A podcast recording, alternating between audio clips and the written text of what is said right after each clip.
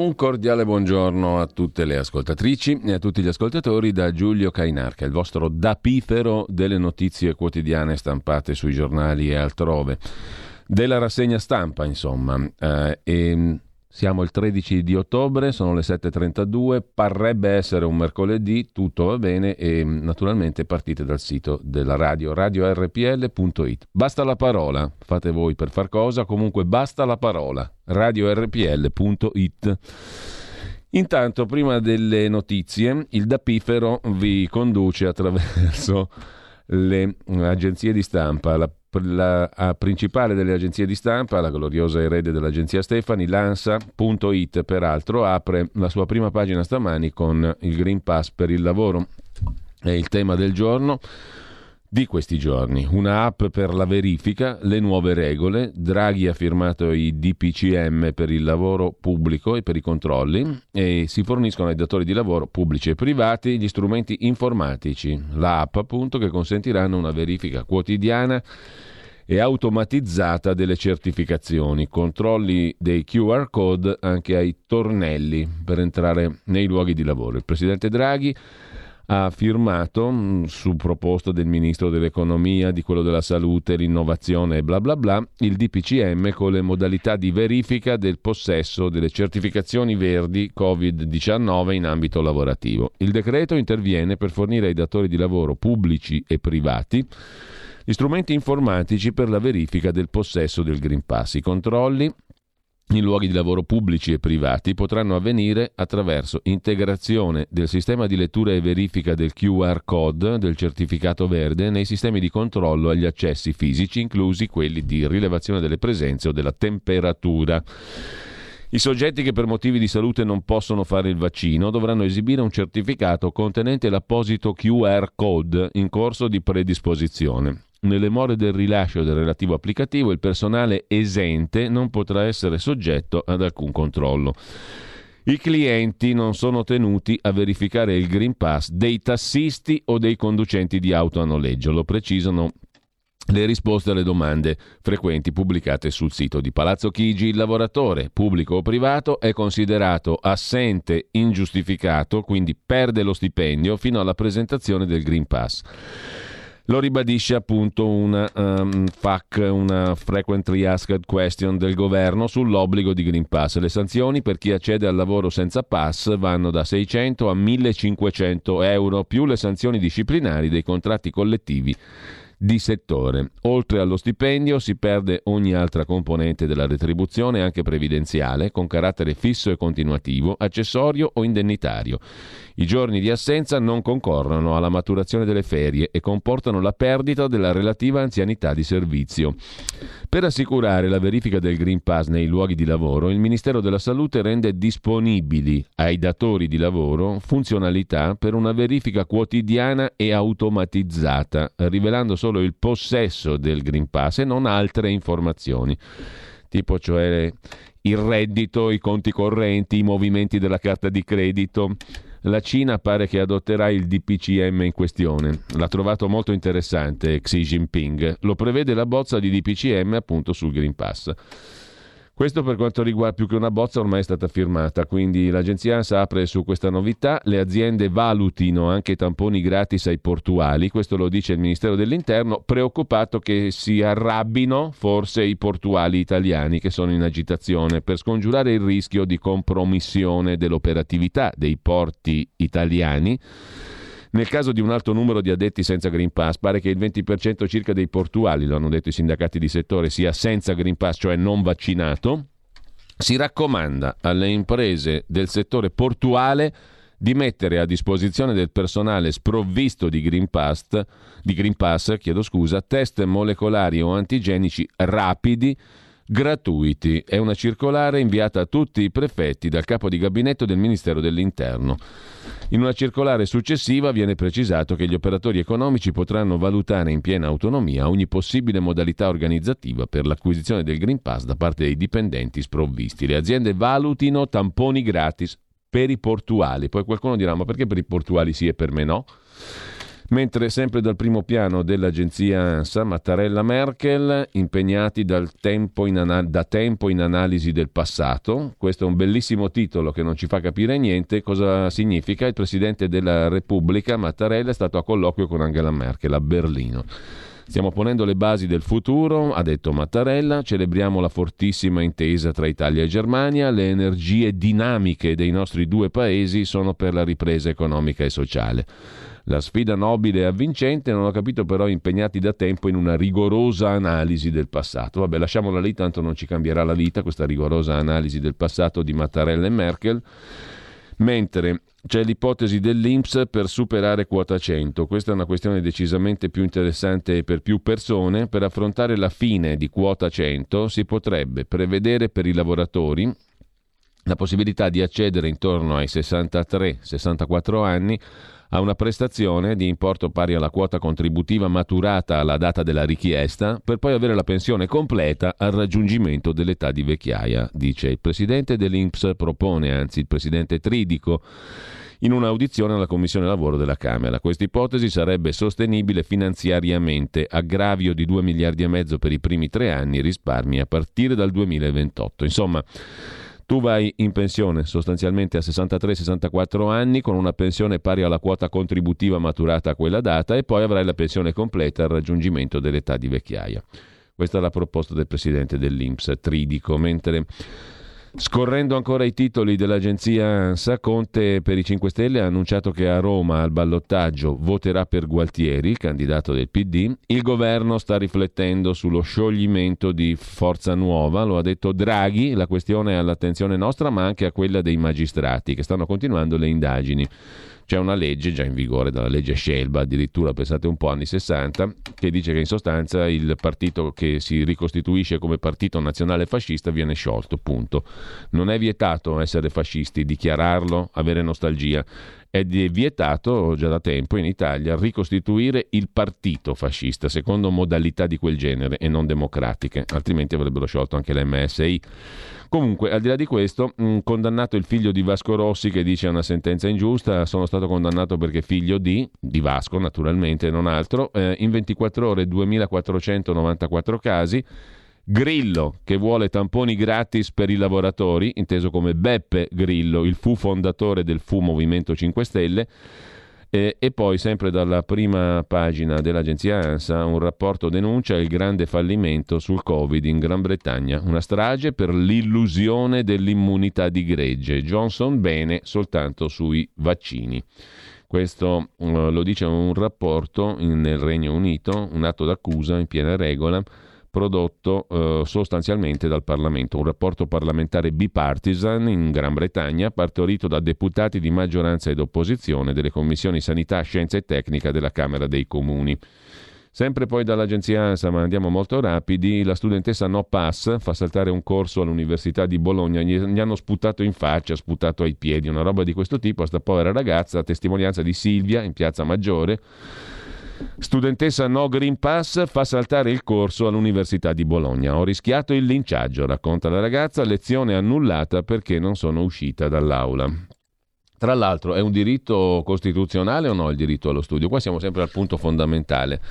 Subordinare diritti come il lavoro, il diritto allo studio, alla libertà di movimento, a uno strumento amministrativo non imposto per legge, perché la Costituzione lo dice chiaro, tu puoi imporre un trattamento sanitario per legge, devi avere la, il coraggio di fare una legge, altrimenti siamo un caso unico perché se andate a guardare in giro per gli altri paesi non ce n'è uno di paesi che abbia adottato uno strumento come il Green Pass come lo ha adottato l'Italia, cioè con le caratteristiche con cui l'ha adottato l'Italia. In Francia non vale per la scuola, non vale per il lavoro, vale se vuoi andare al ristorante, benissimo, è una limitazione di libertà, ma minore di quella che c'è in Italia, sostanzialmente, molto minore di quella che c'è in Italia. E comunque il diritto al lavoro, l'Italia è una repubblica fondata sul lavoro, c'è perfino il disegnatore principe che non fa mai ridere, secondo me, del Corriere della Sera in prima pagina, che oggi mm, fa questa prima pagina proprio così. L'Italia è una repubblica fondata sul Green Pass.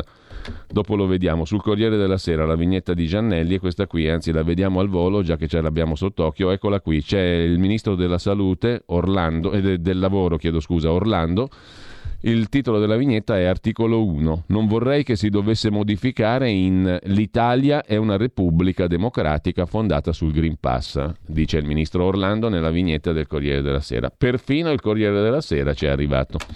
Diritto allo studio, diritto al lavoro subordinati al pezzullo di carta. Hm? E domani? Chi mi, impon- chi mi garantisce che un domani non ci sia un'altra imposizione? Sulla base di un'altra emergenza e al di fuori della Costituzione, quindi della nostra meravigliosa, fantastica, stupenda, inimitabile Costituzione, cosa ce ne facciamo? Eh, carta straccia quando fa comodo a chi, a cosa, a quando, perché poi si entra in un campo minato, altro che complottismi. A chi fa comodo di violare le leggi? A chi fa comodo di mettersi sotto ai piedi la Costituzione e farla rispettare agli altri solo a parole? Fa comodo a chi detiene il potere di turno, ovviamente. Fa comodo a chi altri, non lo so, si aprono dibattiti infiniti. Però c'è una regola elementare, o le regole valgono per tutti o non valgono per nessuno, o no. Per quale motivo allora devo mettere in galera uno che va in piazza, reagendo a un abuso? Eh, ha abusato lui, ma sei abusato anche tu che lo metti dentro? Cioè, qual è la questione? Come, come ne usciamo? Con rispetto delle norme, delle regole fondamentali, se no non ne usciamo. Credo, eh, immagino, presumo. La discussione è aperta. Intanto lasciamo l'agenzia ANSA, andiamo a vedere anche la DN Kronos, l'apertura naturalmente sul Green Pass obbligatorio per il lavoro, le multe, i controlli, le regole. La Cina non è vicina, la Cina, punto. Green Pass lavoro, FAC governo, controlli multe non vaccinati. E a Roma Michetti istituisce, vorrebbe istituire una task force per ripulire la città, è una priorità. Oggi Repubblica rispolvera l'elogio della Wehrmacht fatto da Michetti, è un nazista. Comunali a Roma, Conte voterà infatti per Gualtieri. Mentre lasciamo l'agenzia di N. Kronos e andiamo a vedere appunto le prime pagine dei giornali. Il Corriere della Sera l'abbiamo già visto, mm, quasi, forse. Adesso un attimo soltanto perché dobbiamo recuperare un attimo solo. Um, recuperiamo mm, la nostra prima pagina Eccoci qua, un attimo soltanto. Ecco il Corriere della Sera che miracolosamente compare.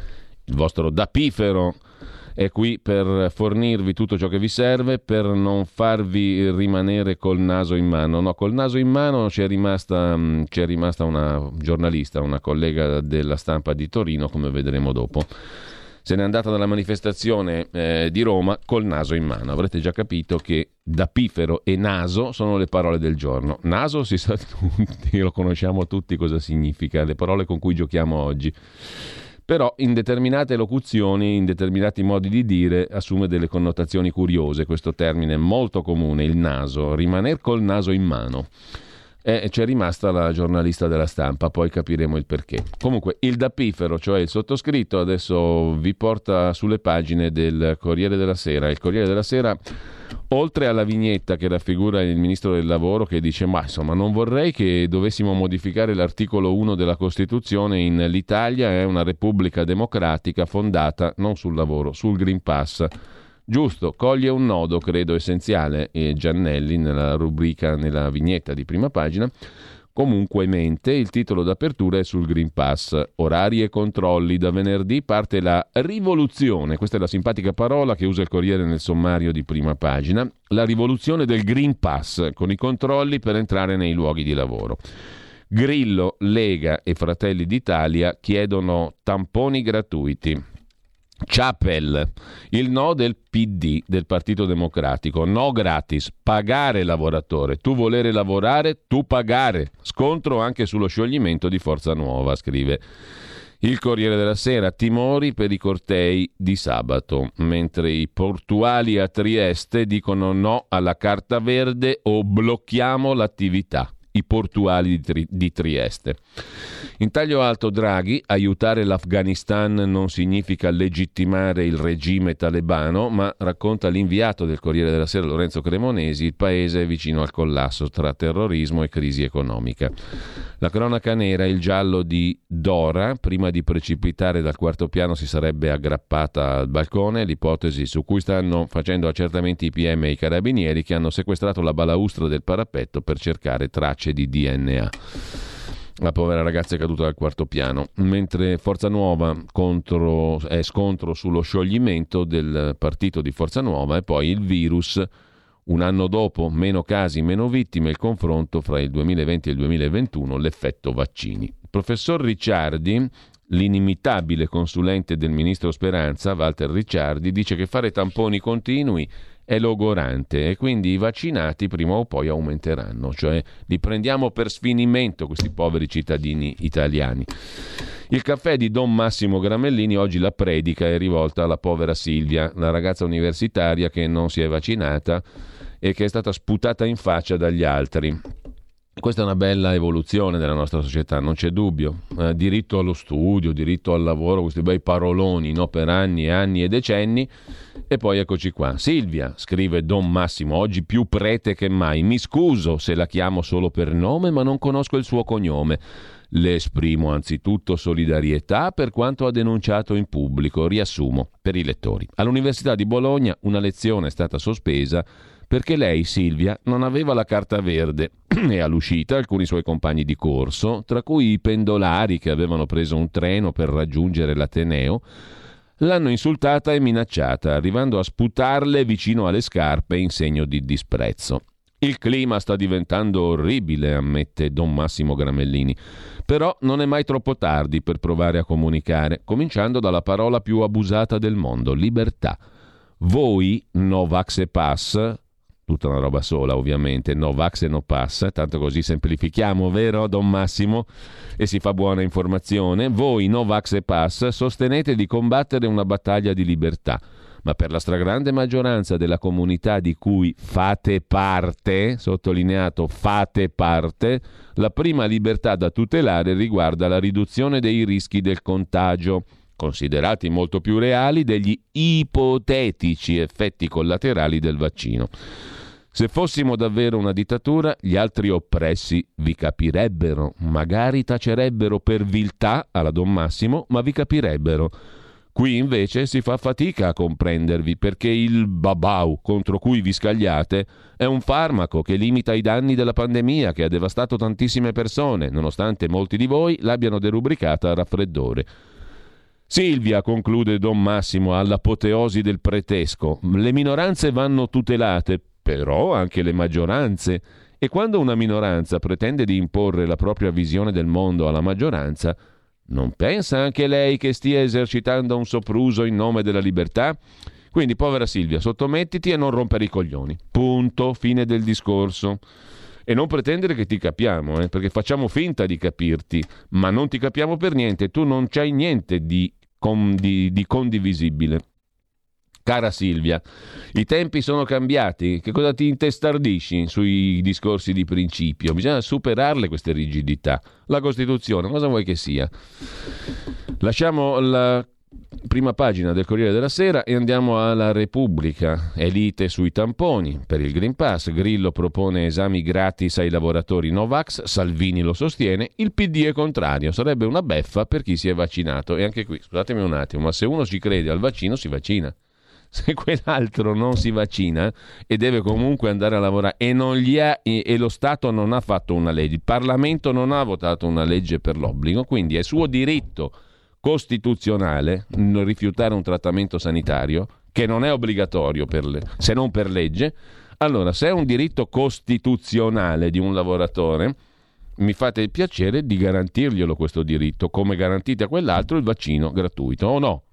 Il PD contrario sarebbe una beffa per chi si è vaccinato. Pensa un po'. Timori per la corsa ai test, il governo va avanti e venerdì scatta l'obbligo. Vietato alle aziende tenere in memoria i dati.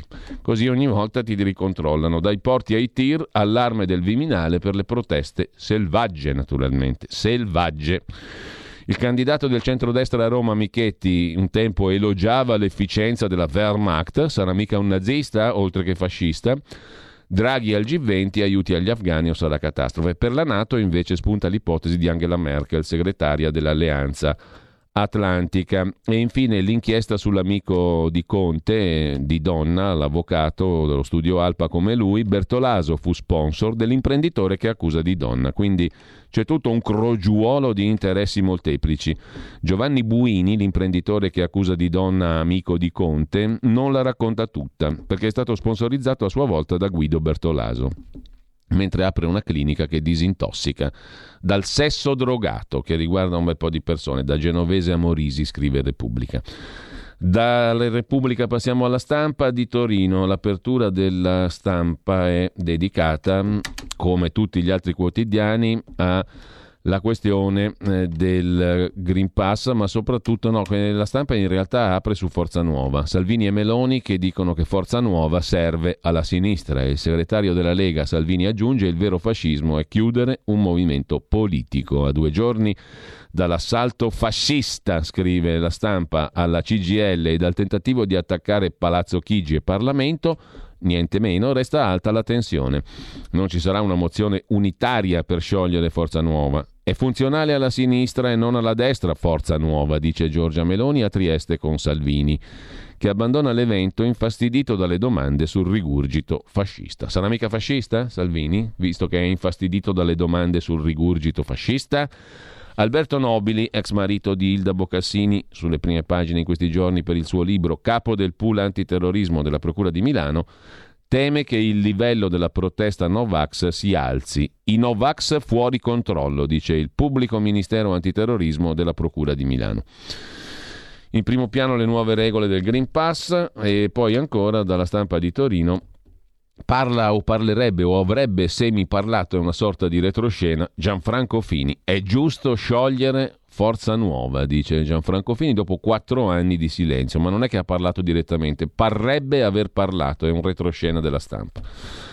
Dopo 74 anni di vita muore all'Italia, domani si chiude l'era di Alitalia, inizia ITA e da Nobel, scrive Giorgio Parisi, neo Nobel della fisica romano, vi dico basta culle vuote, fate figli, crescete e moltiplicatevi, dice il neo premio Nobel per la fisica. Sulle pensioni per l'addio a quota 100, Tridico è il piano di cui dicevamo sopra da 5 miliardi, va in pensione a 63-64 anni con il contributivo che hai maturato fin lì, poi prenderai la pensione all'età dovuta per la pensione normalmente e Renzi attacca. Savona, il presidente della Consob, si dimetta dopo le frasi sulle banche e la dittatura. Il vecchio malefico e satanico e terribile Savona deve dimettersi, dice Matteo Renzi. Lasciamo la stampa perché ha osato dire che siamo in una dittatura, il vecchio Savona. Paolo Savona, già ministro nel primo governo Conte, ma mh, mm, vi ricorderete che per fortuna Mattarella gli impedì di, di diventare ministro dell'economia, se no ci portava fuori dall'euro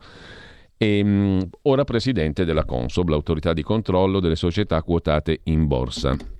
Lasciamo la stampa, andiamo a vedere la Pravda. Finalmente la Pravda e poi l'Izvestia, ovvero la verità e il fatto di Travaglio. La verità di Belpietro apre con il governo che sbanda sul Green Pass. A tre giorni dallo schianto, benvenuti nella realtà.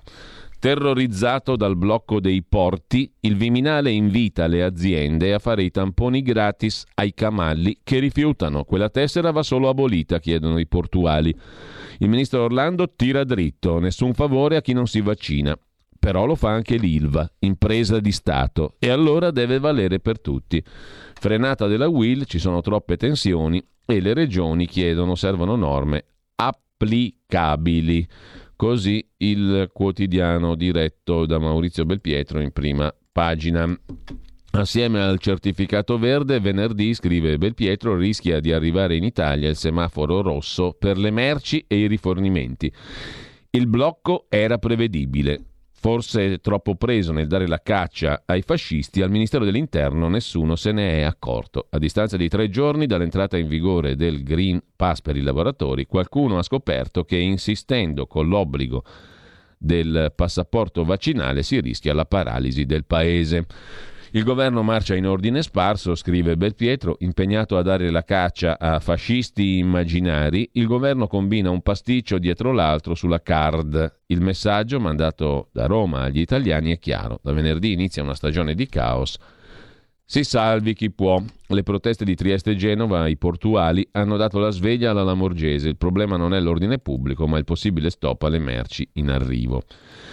E in primo piano sulla verità c'è anche Beppe Grillo che spiazza Conte e spacca la maggioranza. L'Inps paghi i test ai lavoratori, ha detto Grillo. Di spalla il pezzo di Daniele Capezzone sul Grande Fratello, poi lo vediamo più in dettaglio.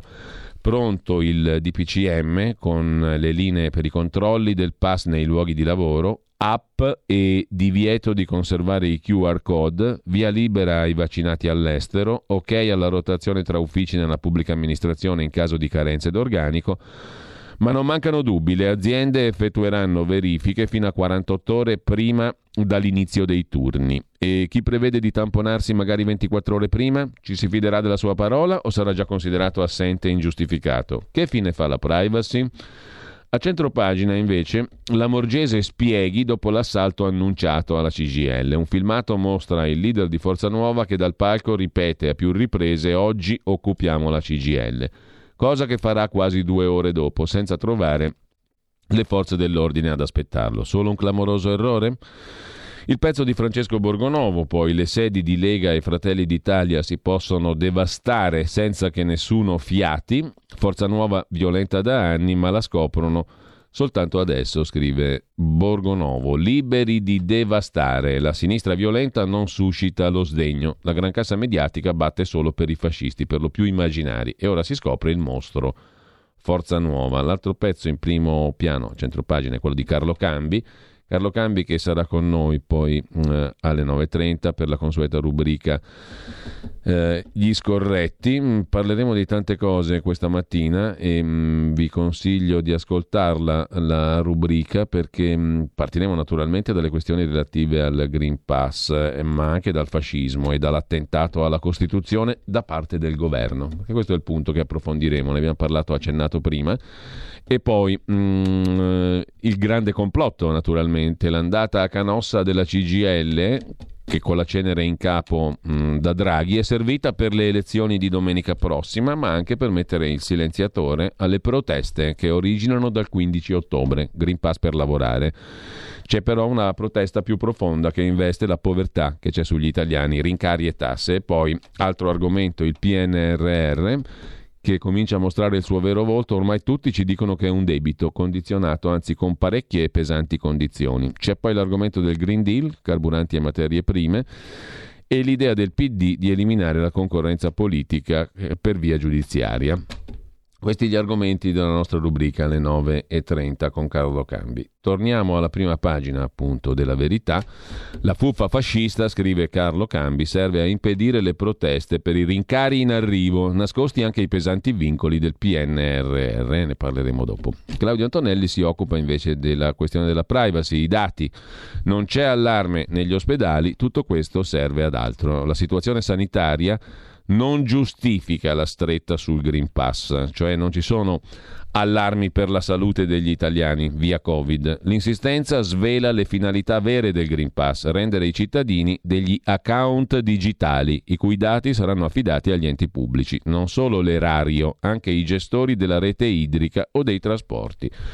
Sono oltre 500 gli enti che gestiranno i nostri dati. Chiudiamo la prima pagina della verità con Paolo Del Debbio, fra 30 anni italiani dimezzati, sarà un disastro, se non ricominciamo a fare figli, problemi economici e sociali enormi. Dalla verità, dalla Pravda, passiamo all'Izvestia, come al solito il fatto quotidiano di Marco Travaglio. L'apertura è sui tamponi gratis, primo sì del governo, porti e logistica. Dopo l'appello di Grillo, il pressing di Salvini e i cortei a Trieste, la Morgese apre ai test gratuiti. Un affare da 2 miliardi e mezzo di euro tra oggi e dicembre. Calcola il fatto quotidiano. I tamponi sono un affare da 2 miliardi e mezzo fino a dicembre. L'effetto Green Pass su un mercato già ricco. Chi ci guadagna col certificato obbligatorio? La domanda dei test in Italia è esplosa. C'è la fila per fare i tamponi, esultano gruppi italiani e big esteri. In farmacia ricarichi boom, un business miliardario per pochi, un salasso per molti. Pochi sono i produttori e gli intermediari che vendono i test Covid rapidi e molecolari. Molti sono milioni di lavoratori che da dopodomani per poter lavorare dovranno sottoporsi ogni 48 ore ai test per Covid-19 pena il taglio dello stipendio. In questi 21 mesi lo Stato ha già speso 1 miliardo e 100 milioni di euro. Da febbraio 2020 ne sono stati fatti oltre 95,4 milioni, 61 dei quali molecolari. I prezzi giù. Così il fatto quotidiano in apertura in prima pagina. E poi c'è la frase del giorno sopra la testata. Gela il giudice sequestra la raffineria dell'Eni per acque fortemente inquinate e bonifiche non eseguite. È un colosso dello Stato. Il governo gli dirà qualcosa? E ancora in prima pagina sul fatto quotidiano, Meloni ferma Michetti che vuol fare l'antifascista, c'ha paura del ballottaggio. Vero potere a Milano, il pezzo di Gianni Barbacetto, poi lo vediamo in dettaglio se ci abbiamo tempo. Sala e Maran, il re delle preferenze nel PD, e guerra sulla torta dell'immobiliare, la gestione delle partite immobiliari è una delle cose più succose, diciamo, del prossimo quinquennio a Milano. Infine il processo per la caduta del Ponte Morandi, Castellucci e compagnia, l'ex manager dei Benetton, ricusano il giudice, il GUP, udienze a rischio. Anche questo lo vediamo meglio dal secolo XIX di Genova. Poi, infine, il fatto di Marco Travaglio si occupa di Matteo Renzi, un tour d'affari in Baviera e le offshore dell'amico russo con cui ha messo su la, la, la, l'affare, diciamo così, la partecipazione nella società che gestisce il car sharing in Russia. Altro che politica, start-up e car sharing. Dal 25 ottobre Renzi sarà tra i relatori del Unternehmertag, raduno esclusivo di manager e politici della Mountain Partners. Nuovi elementi sull'affare russo dell'Imobil. Nel consiglio di amministrazione della società siede il leader di Italia Viva. E va citato anche il pezzo di Marco Travaglio, Disordine nuovo. Ci sono alcune delle cose che bisogna ribadire che sono delle ovvietà. Chi assalta le 16 GL va arrestato, processato e condannato. La riorganizzazione del partito fascista è già vietata e una volta appurato che questa o quella formazione si propone di rifondare il Partito Nazionale Fascista con sentenza definitiva, il Viminale la scioglie. Senza sentenze irrevocabili, il governo può sciogliere per decreto movimenti e organizzazioni che fanno della violenza il loro metodo di lotta politica. Non vuol dire che i fascisti non possano esprimere le loro idee purché non passino alle vie di fatto, il che spiega perché furono sciolti Ordine Nuovo e Avanguardia Nazionale, ma non l'MSI di Almirante e nemmeno Fascismo e Libertà di Pisano. Chi critica il Green Pass per lavorare o il Green Pass to cure o i vaccini non è perciò un fascista e ha tutto il diritto di manifestare anche in piazza, purché pacificamente. Noi siamo favorevolissimi ai vaccini, ci stanno salvando da una strage, ma il governo ha stabilito che siano facoltativi, dunque dubitiamo che lo stesso governo possa togliere a chi esercita il diritto di non vaccinarsi un altro diritto, quello al lavoro, su cui si fonda la Repubblica.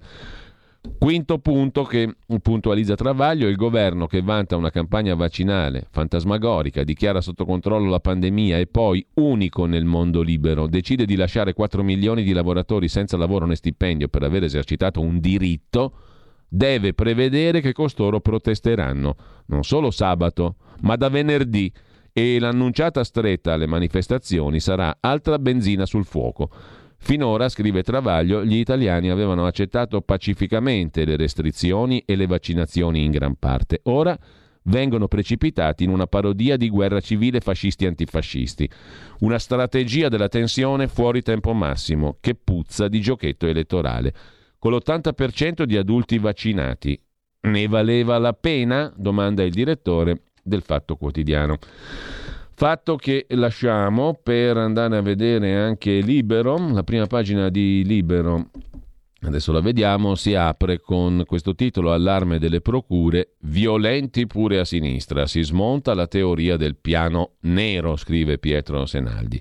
Il PM antiterrorismo Nobili parla di pericoli anche da anarchici e centri sociali, mentre Beppe Grillo si è rotto anche di Di Maio, manovre per indebolire Gigino. Vittorio Feltri si rivolge alla cara Bocassini, ego te absolvo, a peccati stuis, le polemiche per la rivelazione sull'amore per Falcone, chi se ne frega. E poi Green Pass si parte nel caos, scrive Sandro Iacometti. Aria di blocco per i trasporti. L'articolo è a pagina 2, trasporti verso il caos, c'è aria di blocco totale e la ministra dell'Interno, la Morgese, sollecita i datori di lavoro del settore porti e trasporti a pagare i tamponi ai portuali in particolare per evitare lo stop delle attività, ma i dipendenti protestano lo stesso, rivolta pure tra i poliziotti. Sull'assalto alla destra due opinioni in prima pagina su Libero. Fausto Carioti, la Costituzione difende perfino idee sgradite e Corrado Ocone, l'antifascismo è una questione psichiatrica, scrive il filosofo. Mm, mentre lasciamo la prima pagina di Libero con Antonio Socci, i dati provano che i vaccini non hanno effetti collaterali, morti improvvise come nel pre-Covid, scrive Socci. Le morti improvvise fanno paura quando capitano a pochi giorni dal vaccino, ma il loro numero è in linea con le cifre degli anni precedenti. Dunque il vaccino non c'entra. I vaccini non hanno effetti collaterali, scrive Antonio Socci in prima pagina su Libero. Da Libero passiamo ad Avvenire, il quotidiano cattolico.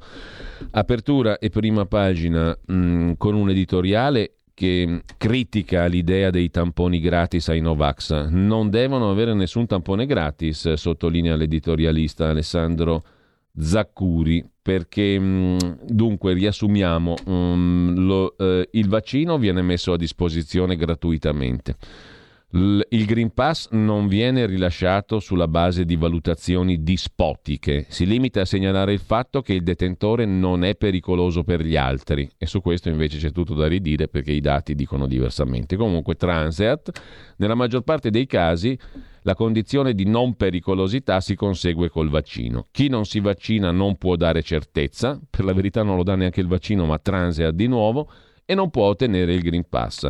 Fino a questo punto ci siamo, scrive l'editorialista di Avvenire, invece non ci siamo per niente a essere precisi. Comunque Transeat per la terza volta. I problemi sorgono quando il non vaccinato rivendica gli stessi diritti di chi ha il Green Pass. E aggiungiamo noi, fa bene, perché la Costituzione dice esattamente così. Il non vaccinato ha gli stessi diritti del vaccinato, per quanto riguarda il lavoro, la scuola, la mobilità e tutto il resto. Se no, ripeto, la Costituzione dice chiaramente che tu puoi imporre un trattamento sanitario per legge.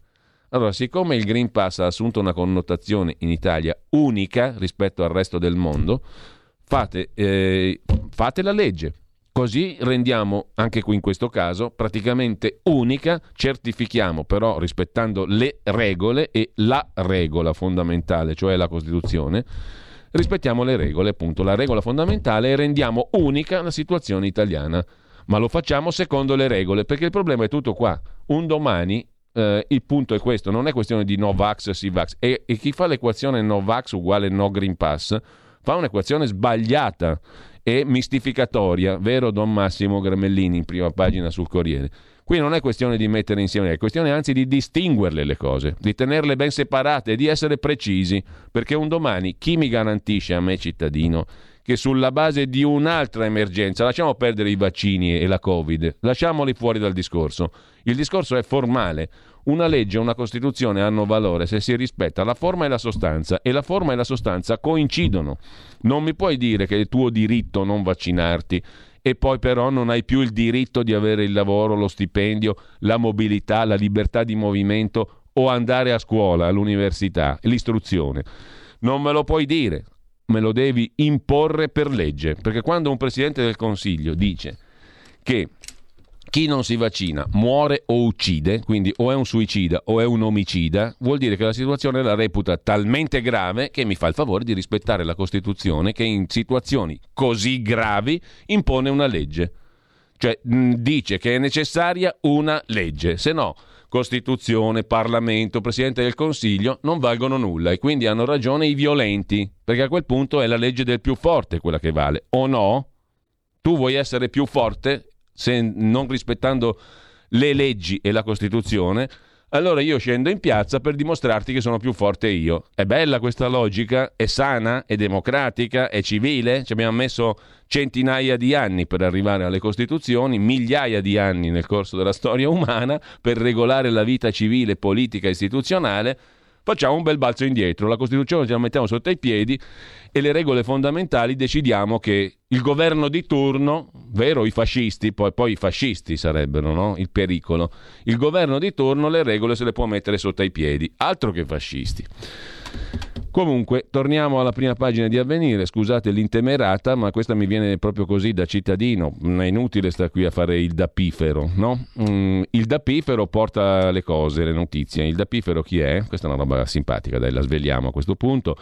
Il dapifero è chi porta le vivande, deriva dal latino daps dapis, cibo, fero, fers, portare. Mm, quindi il dapifero mm, in pratica si usa spesso anche per, per, chi porta le vivande ai cardinali in conclave, ma in generale è chi porta le vivande. Il soggetto qui parlante invece porta le notizie, sono le vivande di chi è curioso di cosa scrivono sui giornali, mm, di cosa si dice nel mondo, quindi il dapifero delle notizie.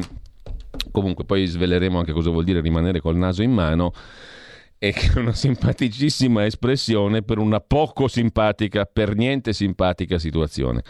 Comunque, torniamo ad avvenire. In primo piano la questione dei rifugiati, aspiranti profughi nei vari paesi in Bielorussia, spinti verso i confini polacco e lituano, senza cibo moriremo intrappolati nella foresta. Il resoconto di Nello Scavo da Bikiške alla frontiera tra Lituania e Bielorussia, dove i rifugiati sono spinti appunto si sono spinti verso i confini polacco e lituano. L'altro titolo è naturalmente sul Green Pass, le aziende alla prova del pass, mentre l'Agenzia Italiana del Farmaco dice che i vaccini sono sicuri. Su questo avvenire si sofferma a pagina 7, i dati dell'AIFA. Il, I dati dell'AIFA ci dicono sostanzialmente questo, il rapporto della farmacovigilanza non attiva ma passiva. E su questo c'è un punto fondamentale che mh, dovremo approfondire, ma comunque mh, ieri l'AIFA ha snocciolato alcuni dati, nono rapporto di farmacovigilanza e i dati che cosa dicono? Che i vaccini prevengono il ricovero nel 93% dei casi e il ricovero in intensiva e la morte nel 96% dei casi e sono sicuri. Hanno causato nel periodo tra 27 dicembre 2020 e 26 settembre 2021 appena 101.110 segnalazioni di sospette reazioni su un totale di 84 milioni e rotti di dosi somministrate, è lo 0,12%. Farmacovigilanza passiva vuol dire che è colui che, mani- che, sperimenta effetti negativi a segnalare la cosa. La farmacovigilanza attiva invece va a cercarli gli effetti negativi e i numeri lì crescono paurosamente se si dovesse fare farmacovigilanza attiva e non passiva. Passiva vuol dire che è il soggetto che eventualmente segnala e tanti non lo fanno ovviamente finché non muoiono. Comunque, al di là di questo, eh, il rapporto AIFA dice, dice questo, 101.000 segnalazioni da parte di cittadini di sospette reazioni su un totale di 84 milioni di dosi somministrate. È lo 0,12, meno dell'aspirina. Si nascondono quelle gravi, direbbero i no vax e no pass, e invece è falso. In soli 16 casi, di cui due riferiti a pazienti di 76 e 80 anni già fragili per pluripatologie e deceduti per Covid dopo il vaccino, queste reazioni sono state così gravi da portare alla morte, cioè lo 0,2 casi ogni milione di dosi somministrate, quindi i vaccini sono sicuri. Dice l'AIFA e riporta a venire in prima pagina. Nel titolo d'apertura Lasciamo poi avvenire con l'appello dell'arcivescovo di Napoli, state uccidendo Napoli e sfida i camorristi, convertitevi.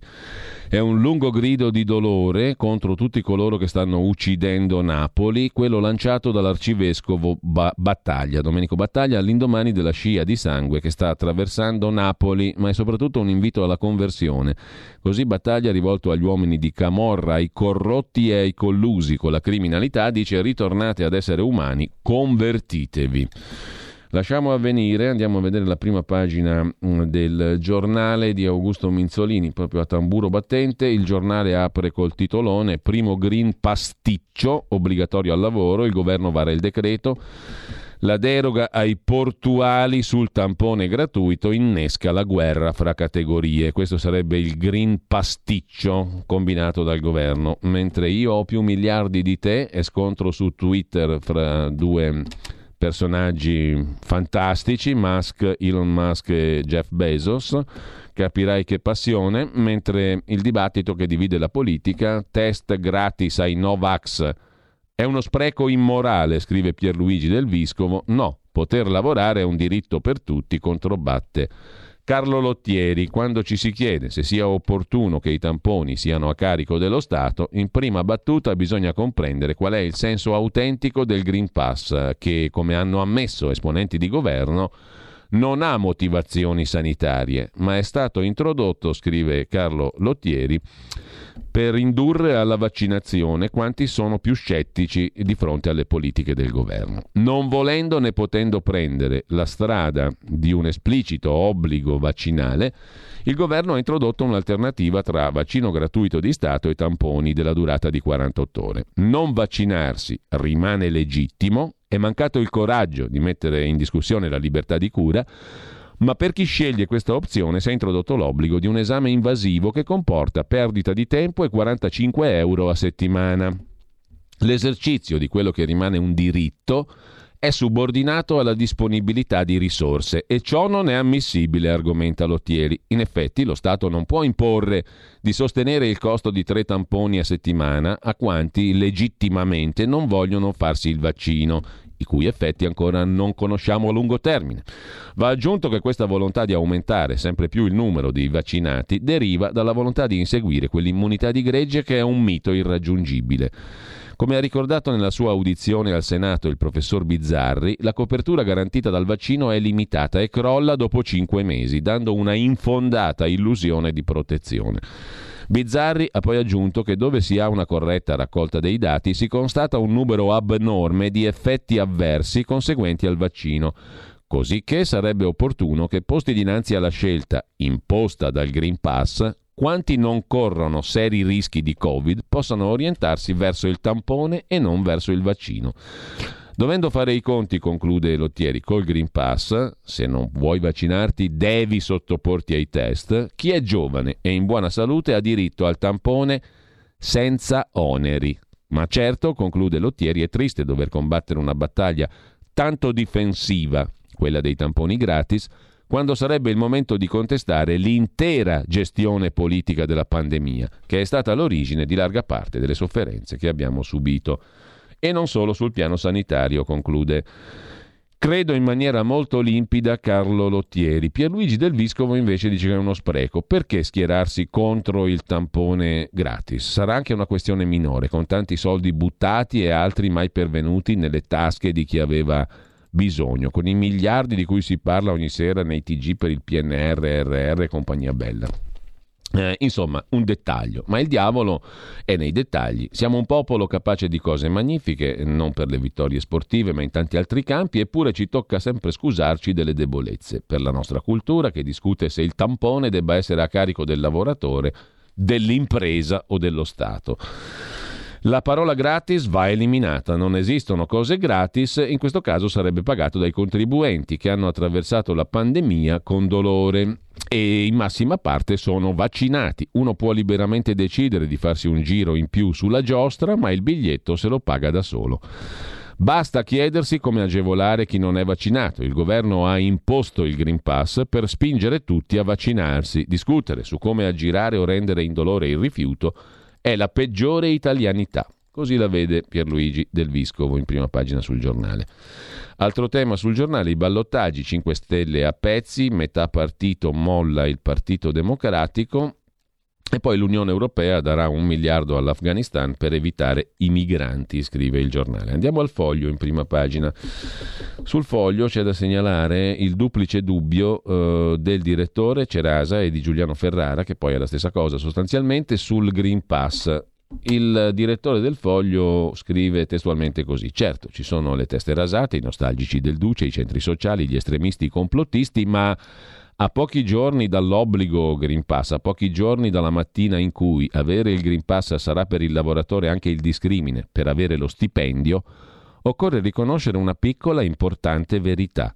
Considerare come amici del giaguaro fascista tutti coloro che sono scesi in piazza a manifestare contro il Green Pass sarebbe troppo facile, perché il Green Pass è oggettivamente uno, stra- uno strumento straordinario, unico, eccezionale e costituisce un unicum in tutto il mondo. bisogna andarne fieri per certi punti di vista, no? Lo scrive perfino il direttore del Foglio a sto punto che il Green Pass ce l'abbiamo solo noi nel mondo.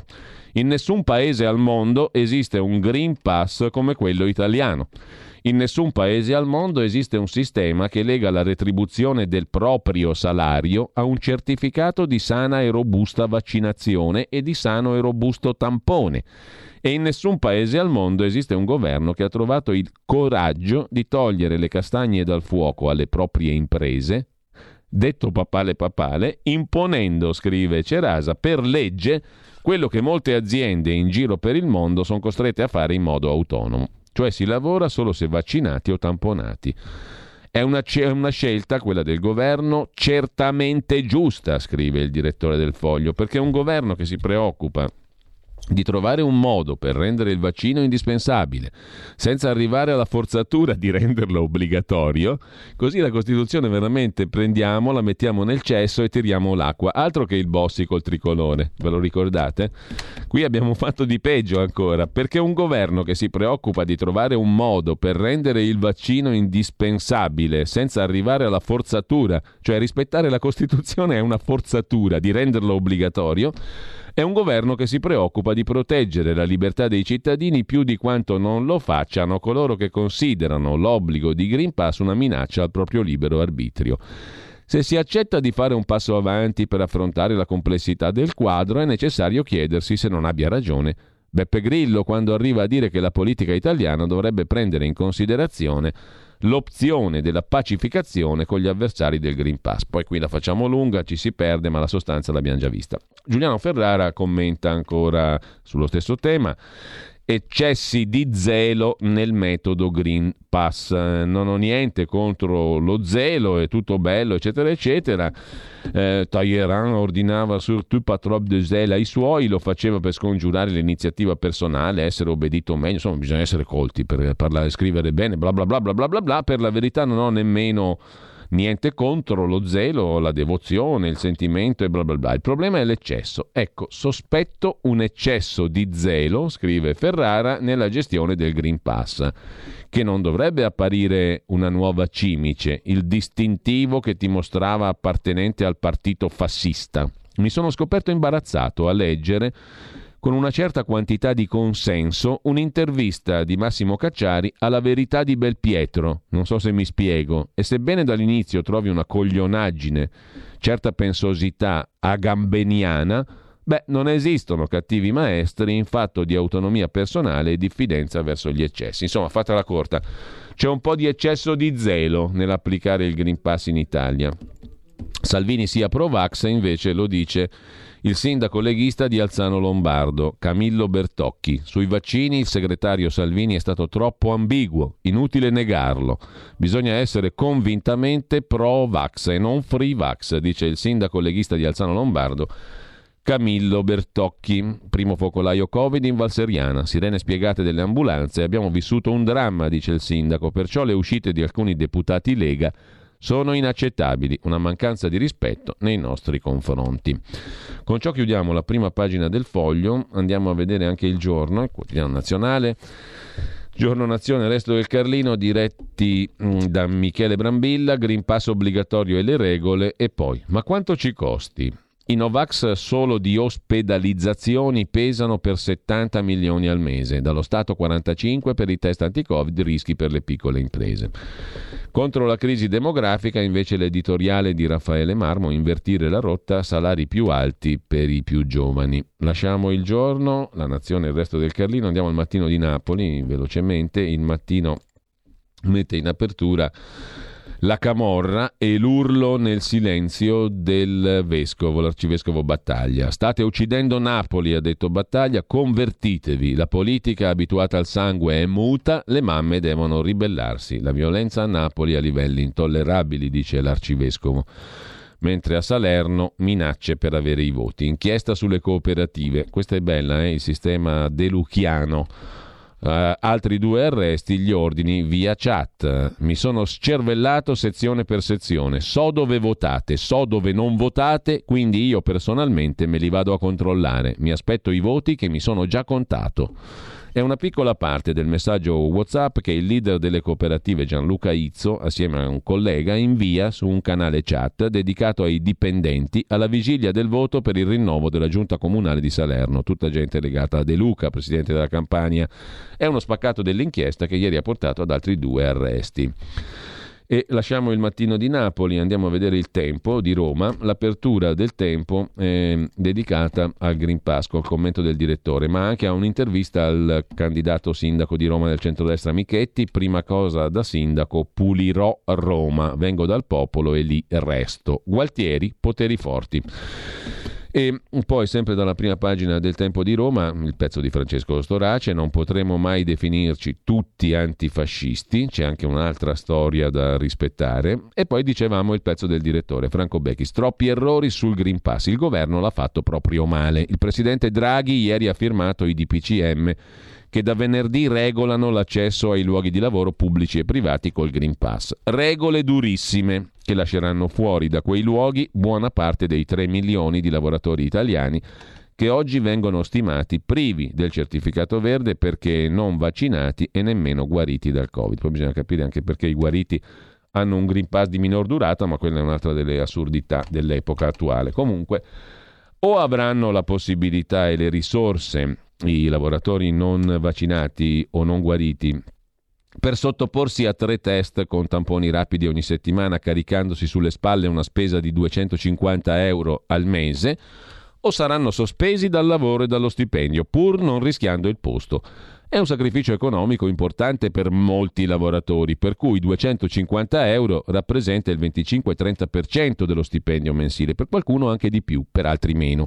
Ma non c'è solo il problema economico, quei tamponi non sono facili da ottenere. La domanda è esplosa con l'emergenza lavoro e in gran parte d'Italia Farmacie e luoghi preposti hanno prenotazioni fino a Natale e non sono in grado di effettuare i test, tanto più in orari utili ai lavoratori.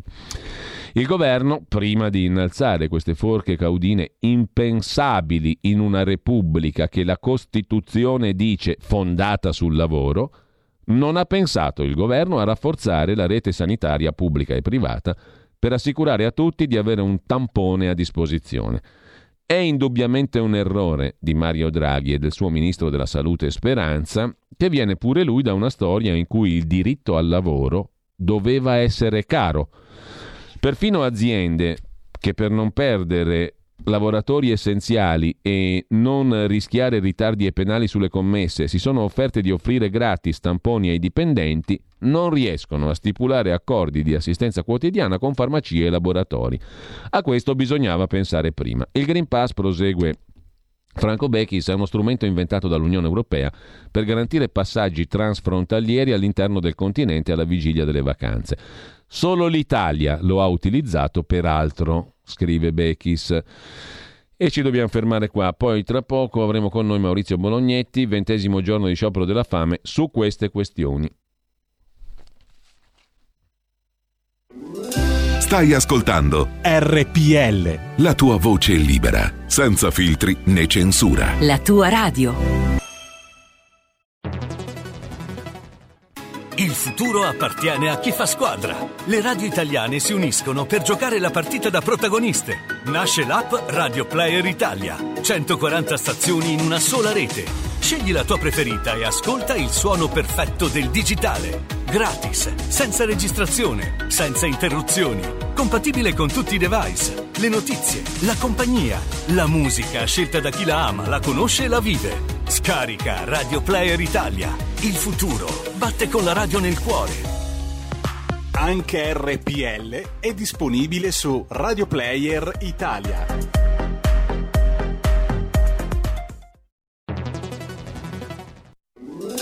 Stai ascoltando RPL. la tua voce libera, senza filtri né censura. La tua radio. Dal 1849 Brescia è la leonessa d'Italia perché Brescia, i bresciani e le aziende bresciane non mollano mai. La Sargom di Rodengo Saiano Brescianissima è sempre più forte per vendere, lavorare e trasformare articoli gomma plastica tecnico-industriali. Alla Sargom potete inoltre trovare tubi gomma e plastica per aspirazione mandata aria, acqua, acidi, solventi e abrasivi, le cui caratteristiche e schede tecniche sono nel sito www.sargom.it. Grazie Brescia, da Sargom Rodengo Saiano, Brescia.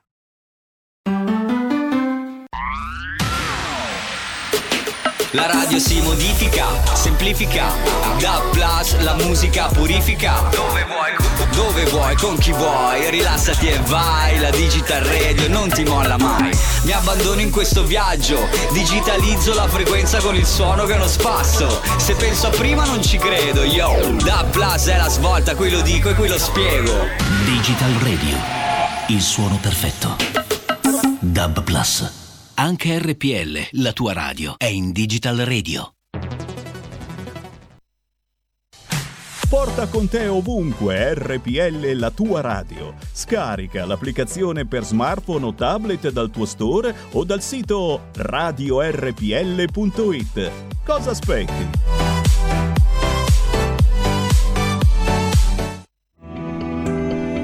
Il meteo.it presenta le previsioni del giorno. Irrompono venti freddi sull'Italia che daranno luogo nel corso della giornata a rovesci e temporali via via più frequenti, specie al centro-sud. Al mattino sole prevalente su gran parte delle nostre regioni centro-settentrionali, anche se qualche addensamento e locali rovesci potranno comunque aver luogo sull'Alto Adriatico e tra Lazio, Abruzzo e Molise. Instabilità al sud con rischio di precipitazioni, specie in Calabria. Nel pomeriggio peggioramento sull'Emilia Romagna e su gran parte del centro-sud con fenomeni localmente di forte intensità, meglio al nord. Le previsioni tornano più tardi. Un saluto da Andrea Garbinato de ilmeteo.it. Avete ascoltato le previsioni del giorno. E come al solito facciamo un piccolo salto avanti alle ore 12, con noi c'è Carola Rossi, Kenza Bogashuara con lei stamani per la rubrica eh, Il Talk delle 12 dedicato appunto ai nostri risparmi. In breve Carola innanzitutto buongiorno, dici di che cosa vi occupate oggi? Sì, buongiorno Giulia, buongiorno a tutti gli ascoltatori innanzitutto. Oggi appunto un nuovo appuntamento con Kenza e come avevamo fatto un po' anche durante lo scorso appuntamento vediamo di ampliare un po' lo sguardo perché come al solito ovviamente parleremo di prodotti e di strumenti finanziari ma lo faremo cercando di analizzare anche un po' quello che è il contesto eh, nel quale ci stiamo trovando. Quindi in particolare con Kenza faremo un po' un'analisi su eh, un settore molto caldo in questo periodo perché parleremo di, del settore energetico. Eh, in particolare partiremo un po' dall'analisi di un evento che si è tenuto a fine settembre a Milano, eh, lo Youth Climate, che è un'anticipazione fondamentalmente di quello che sarà la COP26 che si terrà a Glasgow, che è un evento dedicato appunto al eh, cercare di trovare soluzioni concrete per risolvere i problemi climatici del mondo. Però tutto questo sta avvenendo nel momento in cui, come sappiamo tutti, eh, prezzi del petrolio stanno schizzando, eh, il gas pure, si parla di idrogeno, di elettricità, quindi insomma c'è veramente un grande subbuglio sul settore. E anche da questo punto di vista, come abbiamo sempre detto, ovviamente tutto quello che succede eh, nel mondo a livello geopolitico e sui mercati va a impattare sul mondo finanziario e anche in tal senso il mondo della finanza si sta attrezzando con degli strumenti che strizzano l'occhio anche a tutto quello che è eh, la sostenibilità, si parla di famosi fondi ESG di cui poi eh, vedremo nel dettaglio con Kenza. Quindi ecco, oggi cercheremo di vedere con Kenza innanzitutto un po' un'analisi molto concreta come facciamo sempre di tutto quello che sta succedendo e soprattutto vedremo a questo punto come possiamo muoverci noi consumatori finali perché appunto eh, si prospettano scenari di, da crisi energetiche e non solo e quindi a cascata la prima domanda che ci poniamo è ok, che cosa succederà ai nostri soldi, cosa dovremmo fare. Quindi ecco, un appuntamento a mio avviso molto interessante, ovviamente come sempre Kenza sarà a disposizione anche per tutti i nostri dubbi, le nostre domande e insieme cercheremo un po' di fare un'analisi eh, di quello che sta succedendo e soprattutto Bene. di quali strumenti abbiamo a disposizione, Benissimo. parlando. Grazie a Carola Rossi, l'appuntamento allora alle 12, dai 12 alle 13. A più tardi, buona mattina Carola, grazie ancora. A più tardi, a dopo.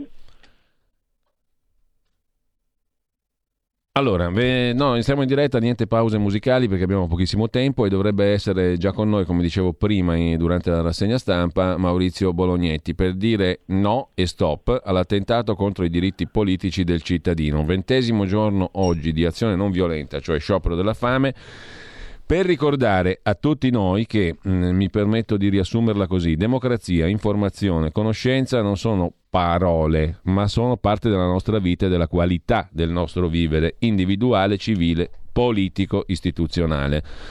Sbaglio a riassumerla così, Maurizio. Intanto grazie per essere qui e grazie per quello che stai facendo um, e buongiorno. La sintesi, intanto buongiorno a te, buongiorno agli ascoltatori di RPL, la sintesi va più che bene, è perfetta e consentimi di ringraziarti perché voglio ricordare a me stesso che credo di aver parlato più dalle frequenze di questa emittente che insomma in qualsiasi altro posto, ecco, mettiamola in questo modo. E quindi davvero grazie per questo spazio di democrazia. Eh, sì, direi proprio di sì. Allora, la, la rassegna stampa di questa mattina induce alle peggiori considerazioni sullo stato di salute della e nostra democrazia. se non sbaglio, se ho ascoltato con attenzione. No, eh, stavo concludendo il ragionamento anche che conduce Franco Becchi sul tempo e lo vorrei, conclude- lo vorrei concludere con te perché mi sembra che a questo punto a due giorni dall'introduzione di questo Green Pass obbligatorio per tutti i lavoratori, ehm, si è scoperto che forse qualcosa non quadra, che forse qualcosa non torna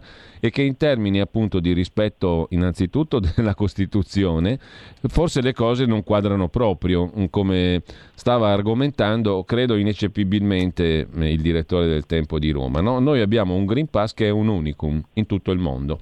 In Francia non è così, negli Stati Uniti non ne parliamo, in nessun altro Stato al mondo esiste una subordinazione di un diritto costituzionale a un lasciapassare di carattere fondamentalmente amministrativo. No? Eh, e, mm, dopo lo leggeremo in dettaglio nel corso della rassegna stampa, però eh, Beckis c'entra un punto fondamentale, che è quello che mi sono permesso anch'io di mettere in luce, e sul quale vorrei partire de- con una riflessione che è poi la sostanza anche della tua, mh, mm, della tua attività da un anno e mezzo e passa a questa parte, no? e anche di questi ultimi 20 giorni di sciopero della fame. Quindi eh, il punto è, noi stiamo mettendoci sotto i tacchi, alcuni mm, stiamo buttando, buttando proprio letteralmente, gettando via Fon- alcuni, fon- alcuni, punti fondamentali, alcuni elementi fondamentali del nostro vivere civile, che partono dai principi su cui si fonda qualsiasi comunità, cioè il rispetto delle regole fondamentali. Qui stiamo buttando via la Costituzione, secondo me, io non so come la vedi tu, ma mi sembra evidentissimo ormai che tu non puoi subordinare dei diritti costituzionalmente garantiti a qualcosa che rimane altrimenti completamente arbitrario, perché questo è il punto. Eh, tra l'altro, mh, le, il fatto di non rispettare questi principi fondamentali non significa questioni di principio, questioni astratte, significa questioni molto concrete. Per esempio, i portuali di Trieste, perché dovrebbero aver torto a chiedere una cosa che poi il governo si, si accinge quasi a concedergli, cioè il, il tampone gratuito? Ma a quel punto perché lo concedo ai portuali di Trieste? E non agli altri lavoratori, per i quali pesa, perché 250 euro al mese di tampone sono una, una mazzata sugli stipendi normali della gente, della gente, dei lavoratori normali. C'è un altro esempio che fa francamente mh, mm, il direttore del Tempo e che mi sembra opportuno anche citare, quello delle badanti e delle collaboratrici domestiche. Purtroppo ci sono molte persone che hanno bisogno di assistenza di questo tipo visto che la nostra meravigliosa sanità che doveva essere riformata, andare sul territorio, diventare il non plus ultra, non è stato fatto un tubo in un anno e mezzo di, a, a, questa parte. No? Tutti quei meravigliosi proclami sulla sanità da investirci sopra, da migliorare, la sanità territoriale, eccetera, eccetera, è stato fatto nulla, meno di nulla. Quindi badanti, eccetera, e collaboratrici domestiche ne avremo bisogno ancora. E allora, eh, moltissime non hanno il famoso Green Pass per i più svariati motivi. Cosa devono fare questo, queste, queste badanti, queste collaboratrici rispetto alle famiglie? Mm, eh, devono essere ospitate comunque. Quindi arriviamo al paradosso che il vitto e l'alloggio bisogna garantirglielo, però non possono più lavorare. Allora, questo ripeto perché determinate eh, trascuratezze, quando tu non rispetti le regole fondamentali, poi ne deriva l'arbitrarietà più assoluta, il caos, in poche parole. Scusami, l'ho fatta lunga, Maurizio, però Vorrei partire con te, con te, su questo punto. Perfino sul foglio oggi abbiamo visto osservazioni critiche sull'eccesso di zelo nell'applicazione del Green Pass. Ma di che cosa stiamo parlando? Cioè ci abbiamo messo centinaia di anni per arrivare, diciamo così, a dei concetti abbastanza, credo, chiari di democrazia e di istituzioni e adesso ci permettiamo di dire che non rispettare la Costituzione è un eccesso di zelo, una forzatura, un qualcosa così, insomma, no? mm, di arbitrario. A me sta roba, sto clima mi fa paura, francamente, per il prossimo futuro. Tu come la vedi? Posso? Prego. Beh, io sembra, beh, scusami, eh, però a me questi che adesso scrivono qualche cosettina, eh, ma, ma, ma, non sono gli stessi che hanno suonato le trombe e battuto la gran cassa, tirato la volata e adesso Adesso invece vi accorgete che qualcosa non va e come mai ve ne accorgete adesso? Posso dire da questa emittente, sicuramente lo posso dire perché tu mi hai dato la possibilità e non smetterò mai di dirti grazie, mi avete dato la possibilità di farlo, voi sì, che a me sembra che dal primo febbraio del 2020 ho provato ad avvertire dicendo state molto attenti perché questa emergenza sanitaria, che di tutta evidenza è un'emergenza democratica, è emergenza democratica adesso, più emergenza democratica che emergenza sanitaria, eh, questa roba qui potrebbe eh, poi eh, determinare eh, svolte in una direzione che potrebbe non piacere, potrebbe determinare un, ulteriore deterioramento della qualità della nostra e delle nostre democrazie, in un paese in cui non da oggi ma da tempo la Costituzione è stata ridotta a carta straccia, in un paese, io ci resto su questa analisi, che è uno Stato criminale sul piano tecnico-giuridico. Ecco, il punto di partenza a febbraio del 2020, non oggi, era questo e poi ancora a partire da dicembre-gennaio ho provato ad avvertire, perché da quel, è, da, è, è già in quel momento che qualcuno inizia ad invocare l'introduzione del Green Pass e a gennaio c'è stato un intervento che è stato completamente silenziato. Io a questi qui vorrei chiedergli perché non ne avete parlato ai cittadini di questa Repubblica? Perché non gli avete detto che il Consiglio d'Europa aveva approvato una risoluzione nella quale a chiarissime lettere si dice nessuno dovre, dovre, dovrà essere discriminato se dovesse decidere di non farsi inoculare uno di questi sieri. Gli Stati informino i cittadini che la vaccinazione non è obbligatoria e poi un emendamento introdotto eh, a quella risoluzione nel quale si dice a chiare lettere no al passaporto vaccinale perché tra l'altro questi dicono non ci sono i presupposti dal punto di vista scientifico e ovviamente questo è sparito. Posso chiedere a qualcuno, ma scusate, a questi che si indignano perché c'è il fascismo, è vero, ah, c'è il fascismo in questo paese. A me sembra di vedere il fascismo degli antifascisti, per dirla tutta. A me sembra di vedere un bel sinedrio di ipocriti, quelli che hanno assassinato la Costituzione e la democrazia, se questa è una democrazia reale, secondo me è una democrazia reale, e temo che le cose possano andare ancora peggio di come vanno. Adesso ci sono gli indignati contro il fascismo che monta, ma siete voi il fascismo i fascisti che parlano di fascismo, quelli che ingoiano la Costituzione che parlano della Costituzione. È veramente uno spettacolo per certi aspetti anche, anche divertente. Io posso solo dirti una cosa, che ho mm. sul mio comodino un bel libro di Ernesto Rossi. Probabilmente io sarò uno di quelli che faranno una brutta fine, ma non fisicamente, intendiamoci eh, condannato all'oblio eterno, bene, lo sapevo, era un rischio che avevo messo in preventivo, era un rischio che avevo messo in preventivo nel momento in cui ho scelto di inchiodare me stesso per 20 mesi a occuparmi di questo, temendo eh, un ulteriore peggioramento della qualità della democrazia in questo paese e tutto il resto, la pagherò, la sto pagando e va bene così, non è un problema, eh, poi vedremo cosa succede. Però io sul, eh, e ti ringrazio davvero e poi ti lascio alla tua rassegna sì. stampa, io sul mio comodino un libro che si chiama Verso il regime, ce l'ho da tanto tempo. E ogni, ieri scrivendo una cosetta che si intitolava Il Gran Consiglio del Settantennio, lo squadrismo di regime, la fame di democrazia e l'attentato ai diritti politici del cittadino che qualche testata pure ha ripreso online, sono, sono, andato a rileggermi come viene presentato questo libro scritto da Rossi e altri, ci sono tre saggi interessantissimi, in uno si parla di informazione, e viene presentato così. Eh, I regimi oggi avanzano a passi felpati, non ripudiano la legge, la violano in silenzio. Nella loro fase potenziale lasciano funzionare alcuni istituti democratici ma li vanno svuotando di ogni forza e di ogni linfa vitale con l'isolarli e privarli delle necessarie articolazioni. E poi continua il rilassamento dei costumi, il monopolio del potere, la pratica del sottogoverno, la confusione del sacro col profano, l'utilizzazione dei grandi mezzi moderni di persuasione, la radio e la tv per il lavaggio dei cervelli il graduale addormentamento dell'elettorato, la falsa, vero dottor Draghi, la falsa euforia delle cifre ufficiali, il cieco egoismo dei privilegiati, la massificazione intellettuale del ceto medio, preparano il regime e creano la premessa di un nuovo tipo di dittatura morbida. Io non ci sto a farmi ricattare da questi manganellatori eh?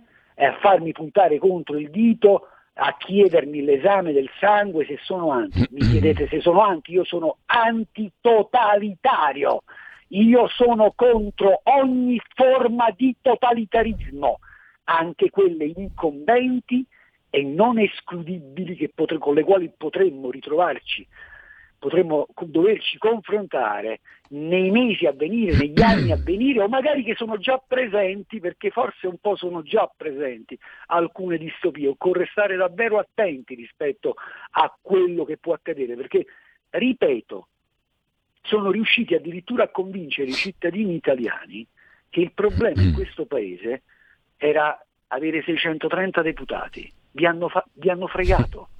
Non è quello il problema, il problema non sono i 630 deputati o 15 consiglieri comunali o 11, vi hanno convinto fa- vi hanno fatto fare esattamente quello che volevano, un sistema ancora più oligarchico, un Parlamento ancora più svilito di forza e di contenuto, magari più potere alle lobby, magari più, più antidemocrazia, più democrazia reale. Beh, viaggiamo in quella direzione, ci sarebbero tante cose di cui parlare, io posso solo dire che gli ascoltatori di RPL sono fortunati a poter godere di questa rassegna stampa, vorrei ascoltare una rassegna stampa così da qualche altra parte, credo che eh, eh, insomma da questa emittente radiofonica sia un, eh, un baluardo eh, di, eh, di, resistenza, anche se vuoi rispetto a un po' di cose che montano e alle quali bisogna prestare attenzione. Io posso solo dirti grazie Giulio. Allora no, sono io che ringrazio da cittadino anche Maurizio Bolognetti, lo faccio veramente, tu lo sai che è così eh, e mm, continueremo a sentirci perché questo è più importante e vitale che mai dal mio punto di vista. Quindi a presto Maurizio, eh, riguardati, lo dico amichevolmente. Buona giornata a te, buona giornata. Ciao. Grazie. Grazie a Maurizio Bolognetti, pagina Facebook, eh, quella di Maurizio Bolognetti che potete seguire per eh, essere aggiornati e per interagire con lui eh, con tutte le sue iniziative.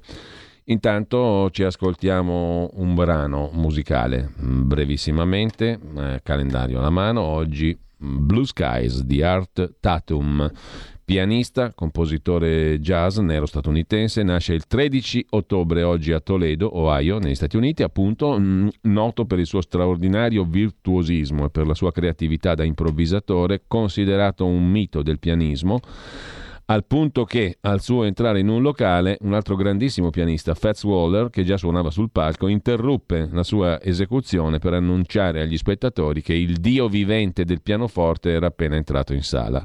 Stimato da Vladimir Horowitz, da Sergei Rachmaninov, era un talento puro del pianoforte e lo ascoltiamo brevemente. Blue Skies Art Tatum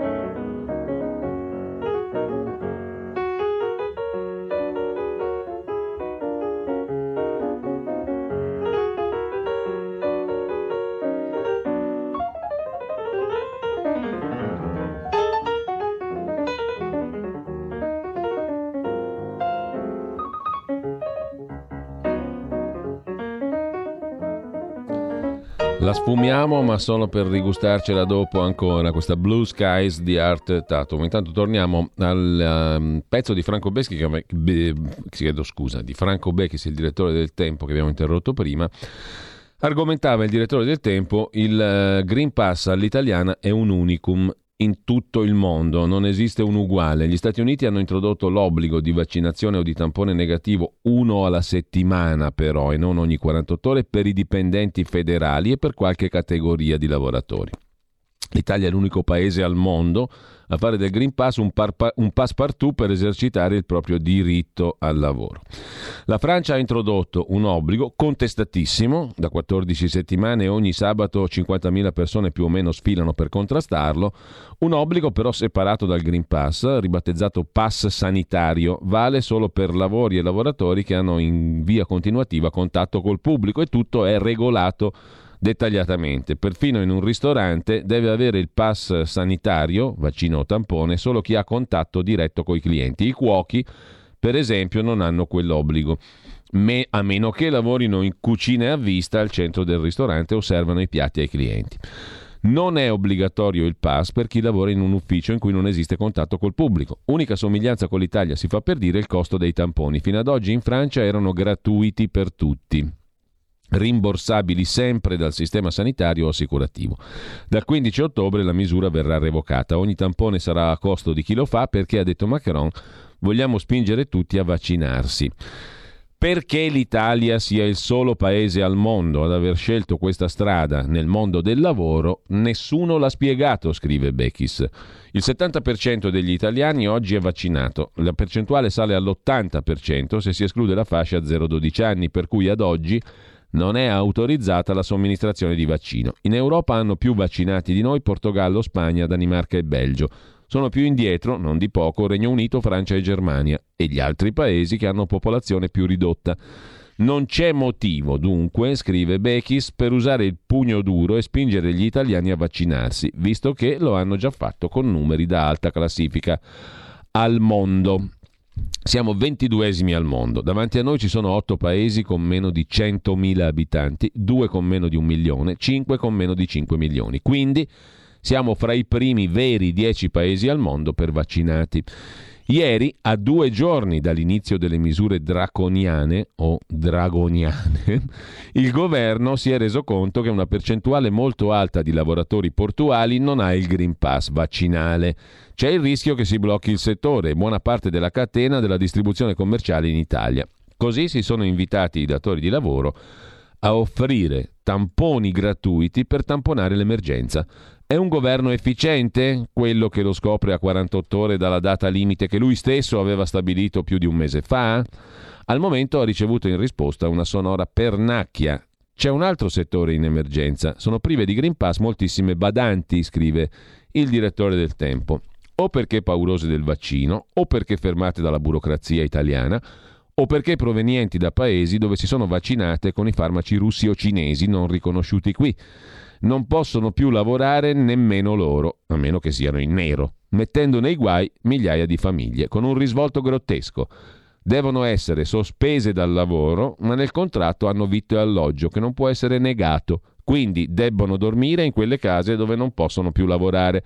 Con tutto il tempo che c'era, il governo non è riuscito a pensare a soluzioni per categorie così essenziali? È accaduto tutto ciò. Perché? Per obbligare al vaccino, conclude Becchi, se qui arriviamo al punto. E allora, perché non è stato introdotto l'obbligo per tutti, che era una via più semplice? Risposta chiara, perché con l'obbligo tutto il meccanismo si sarebbe capovolto con l'onere sulle spalle dello Stato. Obbligando al vaccino, bisogna pure risarcire chi temporaneamente risultasse inabile al lavoro per le reazioni avverse, anche non gravi, che sono centinaia di migliaia. Sarebbe costato tanto. Ma se l'obbligo non viene messo, non si può puntare il dito accusatorio contro chi non si vaccina. Se c'è libertà, le scelte libere non possono essere punite. E tutto qui conclude. Franco Bechis sul tempo di Roma. E mh, mm, dopo il tempo ci rimane da guardare che cosa ancora. Libero l'abbiamo visto, la verità pure, la stampa Repubblica, abbiamo visto tutto. Vi segnalo rapidamente anche Italia Oggi. Green Pass basterà il badge, titola il quotidiano diretto da Pierluigi Magnaschi. Il Ministero della Salute renderà disponibili per i datori di lavoro i programmi per la verifica quotidiana automatizzata dei certificati. DPCM firmato Draghi, basterà il badge aziendale per verificare il Green Pass. Il Ministero della Salute darà ai datori di lavoro funzionalità di verifica automatizzata del Green Pass, prevede il DPCM Draghi che risolve anche la questione dei vaccinati all'estero tramite tessera sanitaria. E poi ancora in primo piano. Andava in bicicletta, scrive Italia Oggi nella rubrica Il corsivo diritto e rovescio, in pieno giorno, zona trafficata, gente a passeggio. Gli assassini, incuranti dei rischi che potevano correre, lo hanno ucciso con quattro proiettili di grosso calibro a Buccinasco, 27.000 abitanti, sud Milano. Cresciuto disordinatamente questo paesotto nel boom edilizio di 40 anni fa. La vittima, un noto mafioso, Paolo Salvaggio, 60 anni liberato dal carcere perché soffrendo di cancro aveva poche settimane di vita. Gli inquirenti si domandano il perché di tanta ferocia, temono una guerra per bande. Il sindaco Pruiti del PD dice con 2000 famiglie provenienti dall'Aspromonte si è creata una pesante coltre di omertà a Buccinasco, Milano. Per fortuna polizia e magistratura si sono mobilitati. Resta il fatto, conclude Italia Oggi, che la città di Milano per questi malavitosi è tornata ad essere un frutto maturo. Per quanto concerne il Green Pass, vi segnalo su Italia Oggi il commento di Antonio Ciccia Messina, pagina 2. Un'altra legge scritta coi piedi si verrà puniti in base a norme indefinite. Della legge ci hanno insegnato all'università che deve essere capace di squadrare la realtà ed essere chiara ed efficace. Guardando il decreto Green Pass si osserva una legge del pressappoco dipende se possibile. È la sciatteria di chi non si cura dei problemi che crea, pensa ad aver fatto il suo compito riempiendo un pezzo di carta per dire che una cosa è stata fatta. Le aziende devono fare i controlli sui Green Pass dei lavoratori? All'accesso, ma se possibile.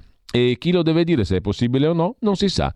Le aziende devono individuare il campione, se vogliono fare controlli a campione, si aggiustino a determinarlo. In base a quali parametri? Non si sa. L'addetto delegato ai controlli deve accertare la violazione e comunicare al prefetto? Si organizzino da soli, ma non si capisce come e cosa scrivere, visto che ci sono leggi da rispettare quando si contesta una violazione amministrativa. Sembra che in questo inizio di millennio sia svanita la capacità tecnica di scrivere leggi applicabili, regolamenti che non siano parafrasi. È un ammasso di principi indeterminati.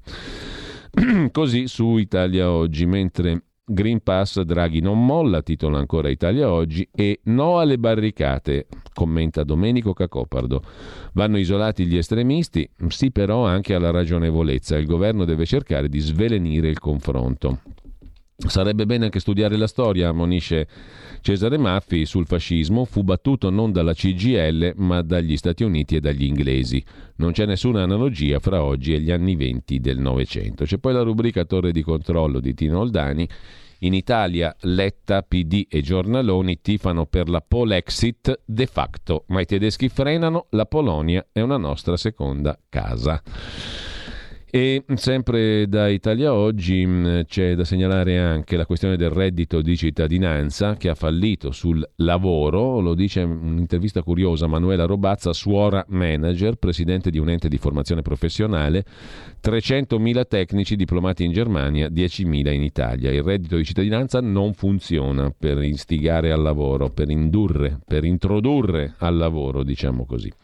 Con questo lasciamo Italia oggi e la lasciamo anche dando uno sguardo al pezzo di Riccardo Ruggeri sui sociopatici in felpa che ci costringono a vedere idiozie sullo schermo colorato, è l'articolo che abbiamo letto in anteprima l'altro giorno. Ci fermiamo, poi il qui Parlamento con Massimiliano Capitanio tra pochissimo. Stai ascoltando RPL. La tua voce libera, senza filtri né censura. La tua radio.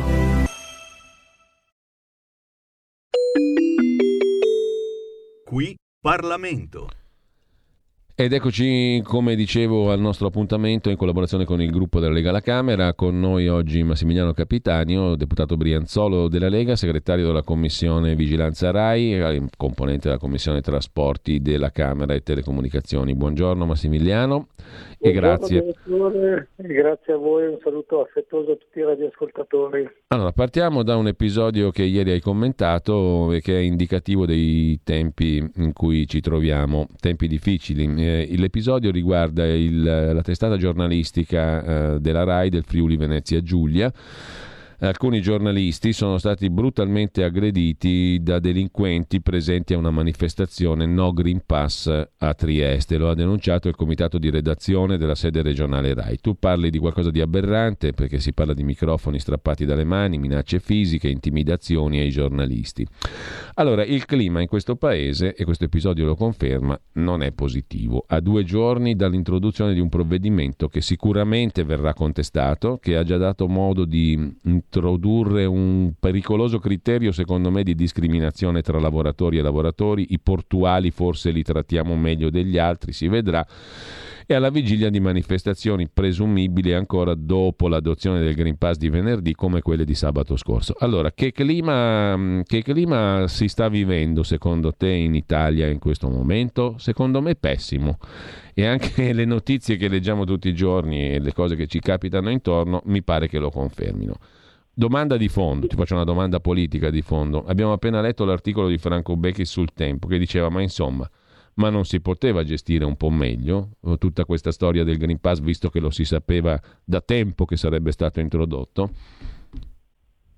Allora, il clima non è sicuramente dei migliori perché comunque c'è tanta tensione, c'è tanta stanchezza.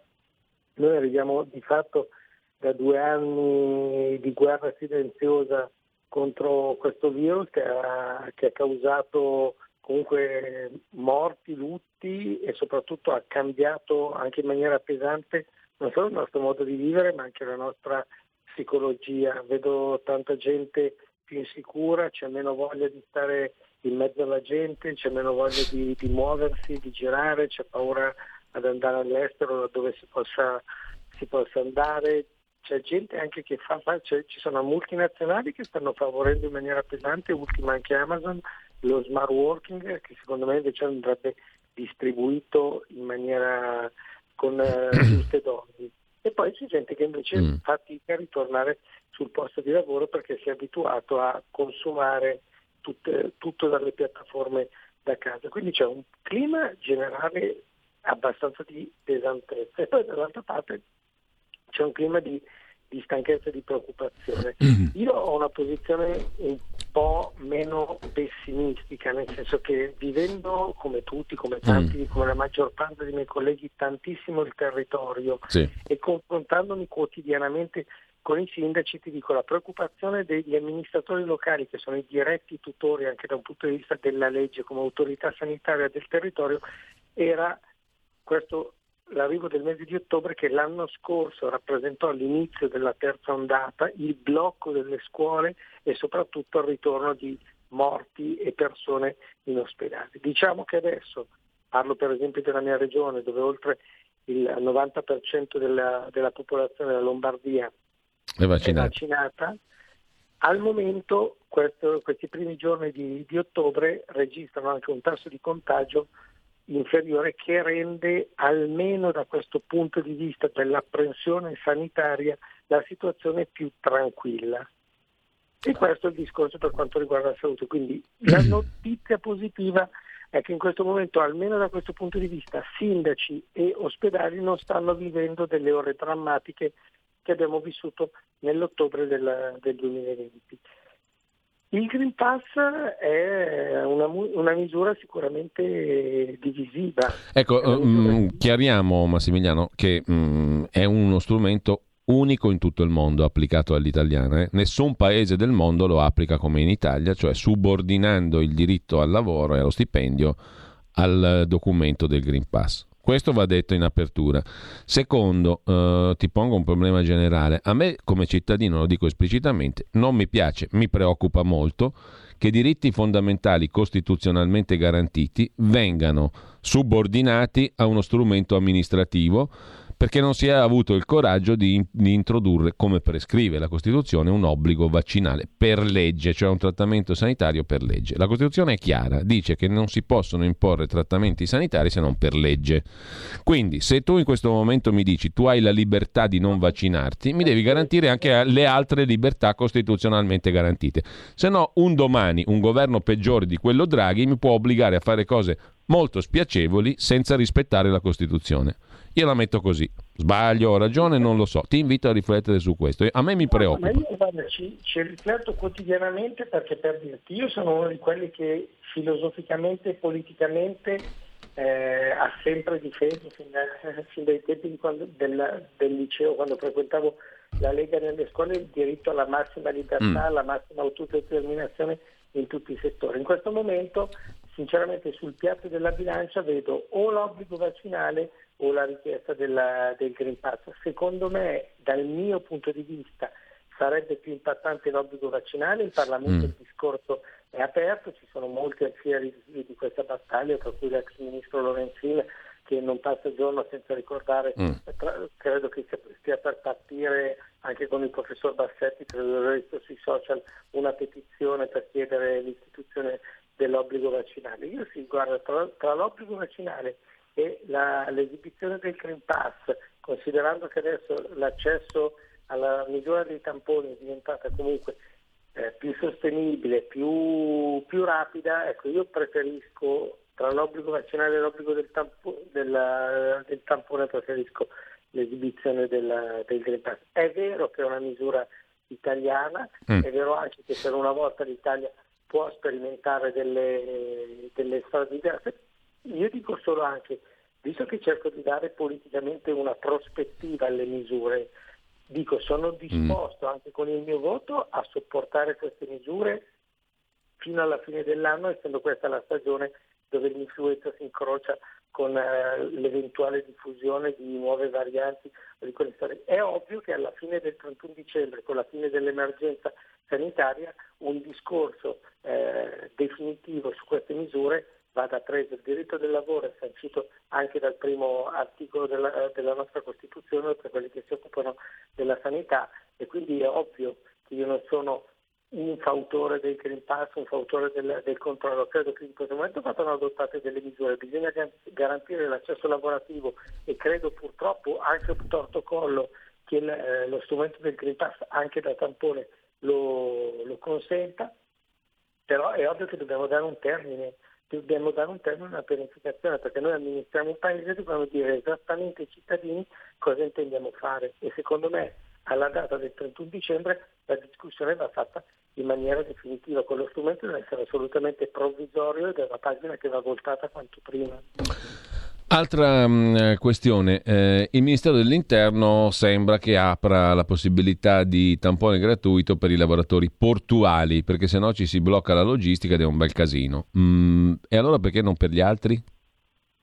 No, quello lì infatti è un, è un dibattito assolutamente, assolutamente aperto, nel senso lo Stato deve prendere delle decisioni la Lega con Matteo Salvini ha chiesto più volte che venissero fatti dei, dei, tamponi gratuiti per tutti i lavoratori, adesso dal punto di vista logistico credo che sia quella la ragione di dover eh, selezionare come venne fatto con i codici Ateco per la distribuzione dei fondi delle categorie, non, non avendo la possibilità di distribuirli a tutti, però io credo che un'altra priorità insieme, priorità, eh, insieme alla logistica e ai portuali ed è la direzione che si sta prendendo anche nelle scuole, che è quella di mettere a disposizione soprattutto dei, dei ragazzi per evitare di lasciarli a casa e di evitare delle, delle quarantene di, di, classe. Secondo me, io ti dico, per il futuro sì. del Paese, credo che uno dei settori, al di là di quelli che muovono l'economia, per la,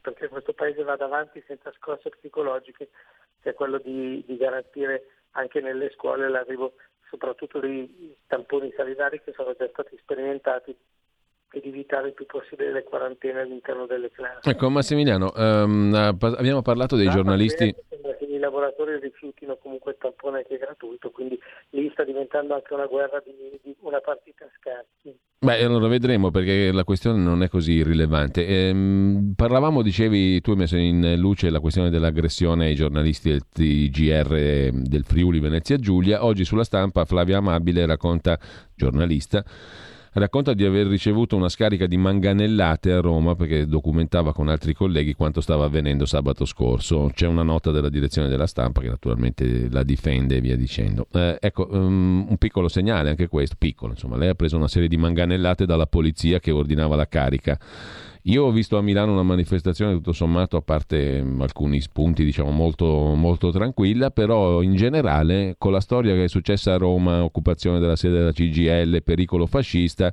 c'è un altro aspetto che da cittadino mi preoccupa, ovvero l'intenzione manifestata dal governo, non so se verrà tradotta in prassi, in pratica, di limitare in qualche modo la libertà delle manifestazioni non è un bel segno. Altra domanda che riguarda il ministro dell'interno, eh, invece oggi il riformista, qui mi rifaccio alla rassegna stampa, titola in prima pagina, sapevano dell'attacco alla CGL, prefetto e ministro, insomma si devono dimettere. Tu come la vedi? Allora, la, la, gestione della, della, sicurezza del controllo da parte del, del ministro Lamorgese è assolutamente criticabile e debole e finalmente se ne è accorto anche il Partito Democratico, manca il polso, le, soprattutto le forze dell'ordine non si sentono protette e rappresentate, quando il Ministro dell'Interno era Matteo Salvini si sapeva chiaramente quale fosse la linea dello Stato, c'era un Ministro ma soprattutto c'era uno Stato che dava delle indicazioni chiare alle forze dell'ordine. Qui l'abbiamo visto con la gestione dei, dei migranti che sono passati da, da 4.000 del 2018 agli oltre 40.000 di, di quest'anno c'è nella mancata prevenzione del, dei fenomeni di, di, disordine pubblico una totale latitanza del Ministero degli Interni, l'abbiamo visto con i rave party e l'abbiamo visto adesso con questo tipo di manifestazione. Noi dobbiamo partire da un punto fisso che, su cui ovviamente siamo tutti d'accordo, questo mi sembra abbastanza banale, che dobbiamo condannare senza distinzioni di colori di sessi, di, di capelli, di, di, appartenenze, qualunque tipo di violenza perché è intollerabile che nel 2021 per qualunque tipo di motivo ci siano delle persone che armate di bastoni, di, di violenza verbale e di altre cose facciano irruzioni in sedi democratiche che possono essere quelle di un sindacato, quello di un partito, quello di una scuola un negozio una banca. Questo è intollerabile e serve il pugno di ferro. Le manifestazioni invece devono essere assolutamente libere perché se è rimasto un barlume di democrazia è quello che appartiene alla libertà individuale di manifestare. Io spero che non arriveremo mai al giorno in cui le manifestazioni si ridurranno a una raccolta, una petizione online magari con tech certificata, che mi fa più paura queste forme mm-hmm. del, del, delle altre tipi di, di certificazioni di cui abbiamo parlato, parlato prima. Però attenzione perché quando succedono, e la storia ce l'ha insegnato negli anni 70, negli anni 80, quando esa- ci sono queste esasperazioni di piazza, c'è sempre la tentazione di qualcuno di chiudere il rubinetto della democrazia e Appunto. lo abbiamo visto col dibattito che si aprirà la prossima settimana in Parlamento. Da una parte c'è una mozione dei 5 Stelle e, di, e del Partito Democratico che chiede lo scioglimento di, di Forza, Forza Nuova. Nuova in base alla legge Scelba. che io studiavo sempre sui libri di scuola e non avrei mai voluto eh, rimaneggiare da, da parlamentare. Dall'altro arriverà una mozione unitaria del centrodestra che giustamente, senza strumentalizzare questi fatti che sono di una gravità assoluta, chiede il pugno di ferro e la capacità di prevenire, non solo di contrastare, ma anche di prevenire qualunque tipo di fenomeno eversivo, perché se a Roma abbiamo avuto le violenze da parte di Forza Nuova, a Milano abbiamo avuto quelle conosciutissime storiche che si ripetono sì. eh, periodicamente dei centri sociali e degli anarchici vicini alla sinistra, alcune volte addirittura candidati nelle liste di sala. Allora, Massimiliano, prima di salutarci due cose. La prima, ehm, si può ancora continuare a sottoscrivere i sei referendum sulla giustizia di cui abbiamo amplissimamente parlato in questi mesi anche qui a RPL con speed o firma digitale. Bastano due minuti, legaonline.it slash firma online. Facilissimo, no? Eh, o perlomeno. Lo, lo, lo, dobbiamo ripetere tutti i giorni, dobbiamo convincere più gente possibile e colgo l'occasione anche per dire che se qualcuno volesse cogliere l'occasione della firma digitale che si può fare comodamente da casa dall'ufficio anche per mandare un contributo al, comitato, al comitato Giustizia Giusta aiuterebbe veramente una, una, battaglia di cui si parla da tanto tempo ma che nessuno mai ha avuto poi il coraggio di portare fino alla fine. Questa volta la Lega è in prima persona una battaglia condivisa da tutti, sosteniamo anche economicamente questo sforzo. Quindi Spido firma digitale, due minuti, legaonline.it, firma online e si possono sottoscrivere se il referendum sulla giustizia che ormai i nostri ascoltatori e ascoltatrici... Tramite il portale della Lega oppure tramite il portale del referendum Comitato Giustizia Giusta. Benissimo, l'altra cosa ha a che fare in parte con questa perché mh, il Green Pass, secondo alcuni, per esempio i nostri amici della Verità, Daniele Capezzone, Claudio Antonelli, è la porta di accesso al Grande Fratello. Eh, si consentono alle imprese verifiche fino a 48 ore prima dell'ingresso in ditta, il datore potrà sapere chi è vaccinato o no e soprattutto eh, la verità da due giorni sta mettendo l'accento su un problema, su un rischio che questo Green Pass diventi poi lo strumento per controllarci sempre più pervasivamente alla Grande Fratello, perché l'articolo 13 del decreto Capienza del giovedì scorso permette a tutti gli organismi pubblici di utilizzare i database. E il rischio è vero secondo te o è esagerato? Ma questo rischio esiste ma non è secondo me collegato al, al Green Pass. Noi siamo to- completamente controllati tutti i giorni nell'utilizzo dei nostri cellulari da cui non sappiamo separarci, accettiamo periodicamente quando entriamo in qualunque tipo di sito internet i cookies che servono in parte sia in forma anonimizzata che in forma meno anonimizzata di raccogliere dati, di profilarci. È sufficiente a volte che parliamo al telefono ripetendo che dobbiamo andare in un centro botanico per trovarci poi le pubblicità di Google, Facebook e Instagram che ci, riporta, che ci illustrano dei centri di giardinaggio, questo avviene con, uh, sia con l'intelligenza artificiale che con i cookies che con l'analisi dei dati, è ovvio che tolto il Green Pass, che io ripeto, spero che sia una misura che entro, dopo il 31 dicembre venga sempre meno perché non è tollerabile come strumento per poter portare avanti il nostro vivere quotidiano, Dovremmo invece fare uno sforzo per capire meglio come la cessione quotidiana dei nostri dati tramite carte di credito, social network, i giochi dei nostri figli consentano l'analisi dei dati, la profilazione del nostro, della, della, nostra identità e anche il venir meno della, della, nostra libertà. Noi dobbiamo imparare di più ad autodeterminarci e a farci scegliere meno dagli imbuti del, dell'intelligenza artificiale. Non, non, servono grandi meccanismi, bisogna solo ogni tanto disintossicarsi un po' da, da queste droghe digitali. Allora io saluto, ringrazio Massimiliano Capitanio, grazie, buon lavoro, buona giornata Massimiliano, a grazie presto. Anche a voi, buon lavoro. E noi torniamo ad Art Tatum, Blue Skies. Qui Parlamento.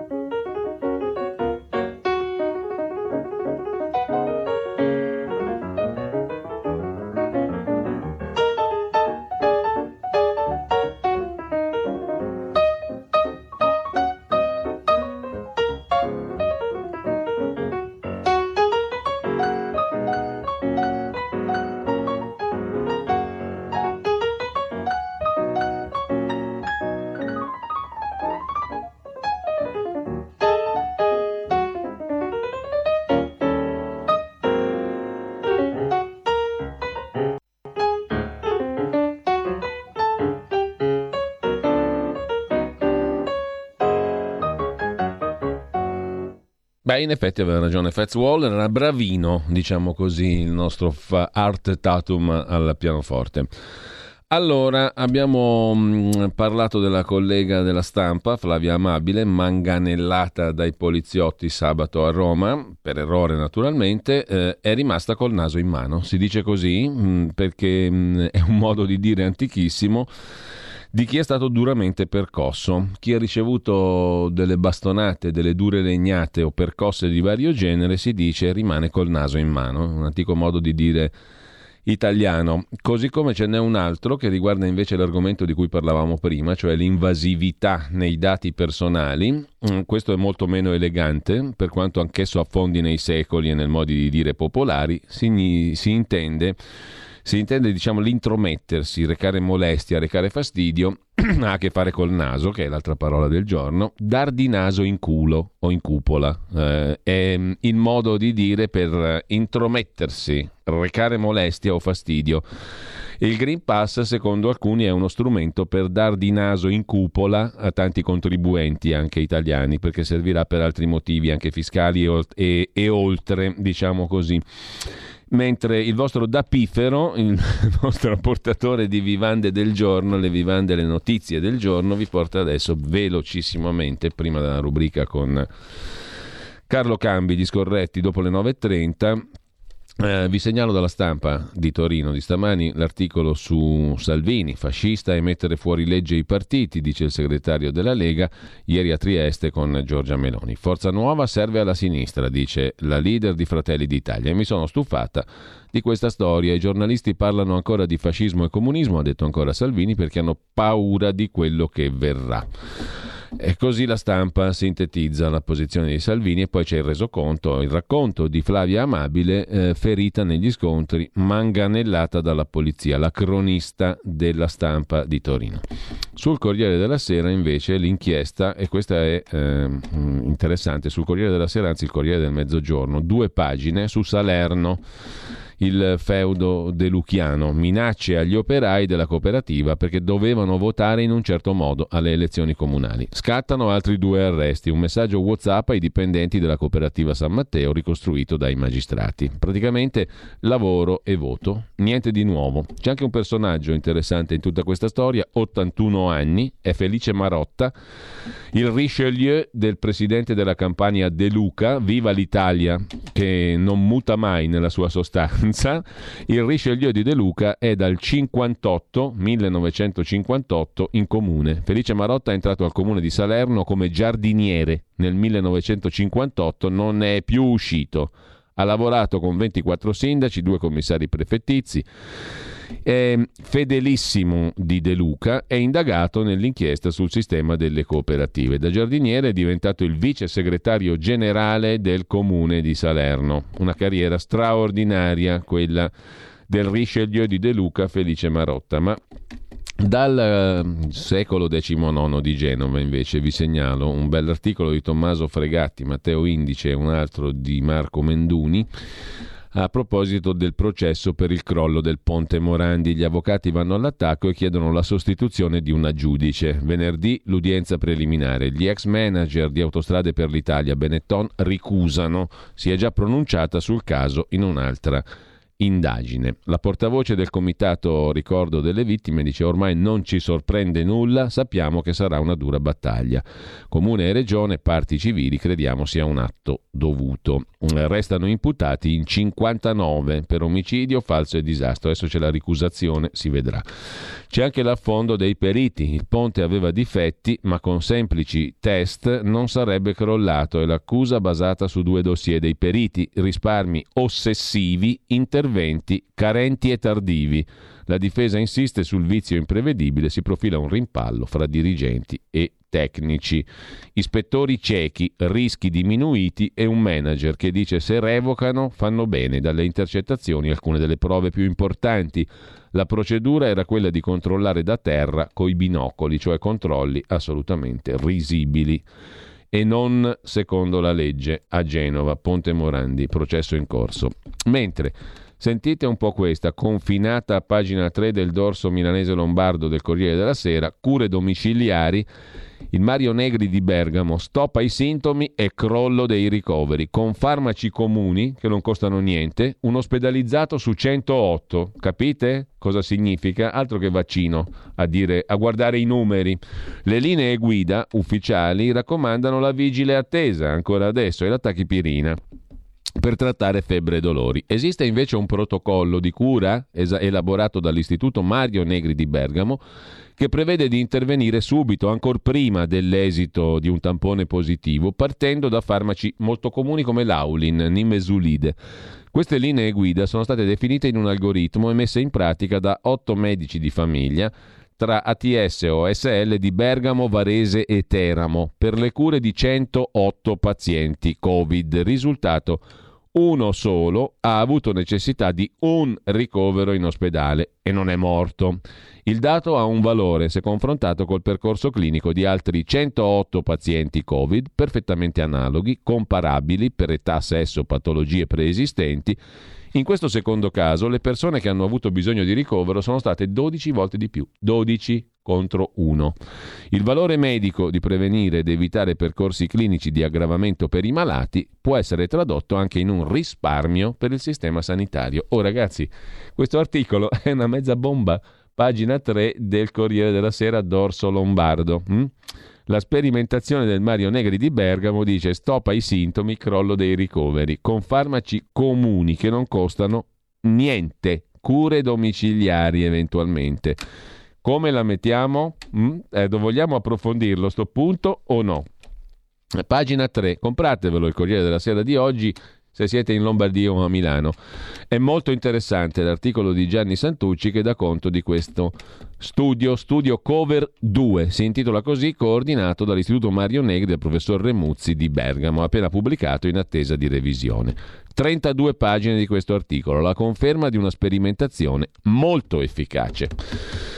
E mh, mm, eh, vi segnalo anche una cosa curiosa, sempre sul Corriere della Sera di oggi in cronaca di Milano, c'è un um, consigliere regionale dei 5 Stelle che ormai critica a tutto spiano i 5 Stelle da tempo e mh, mm, si è fatto portare una scrivania, vuole una scrivania sul marciapiede perché lui il vaccino non lo fa, il piano del grillino senza Green Pass. Il Pirellone, Regione Lombardia, ha bocciato la richiesta del consigliere Luigi Piccirillo siede all'opposizione, è membro della Commissione Sanità, contesta la linea dei 5 Stelle. Non si è vaccinato, chiede di lavorare fuori dal palazzo, una scrivania sul marciapiede per questo libertario consigliere regionale della Lombardia. 5 Stelle contro i 5 Stelle.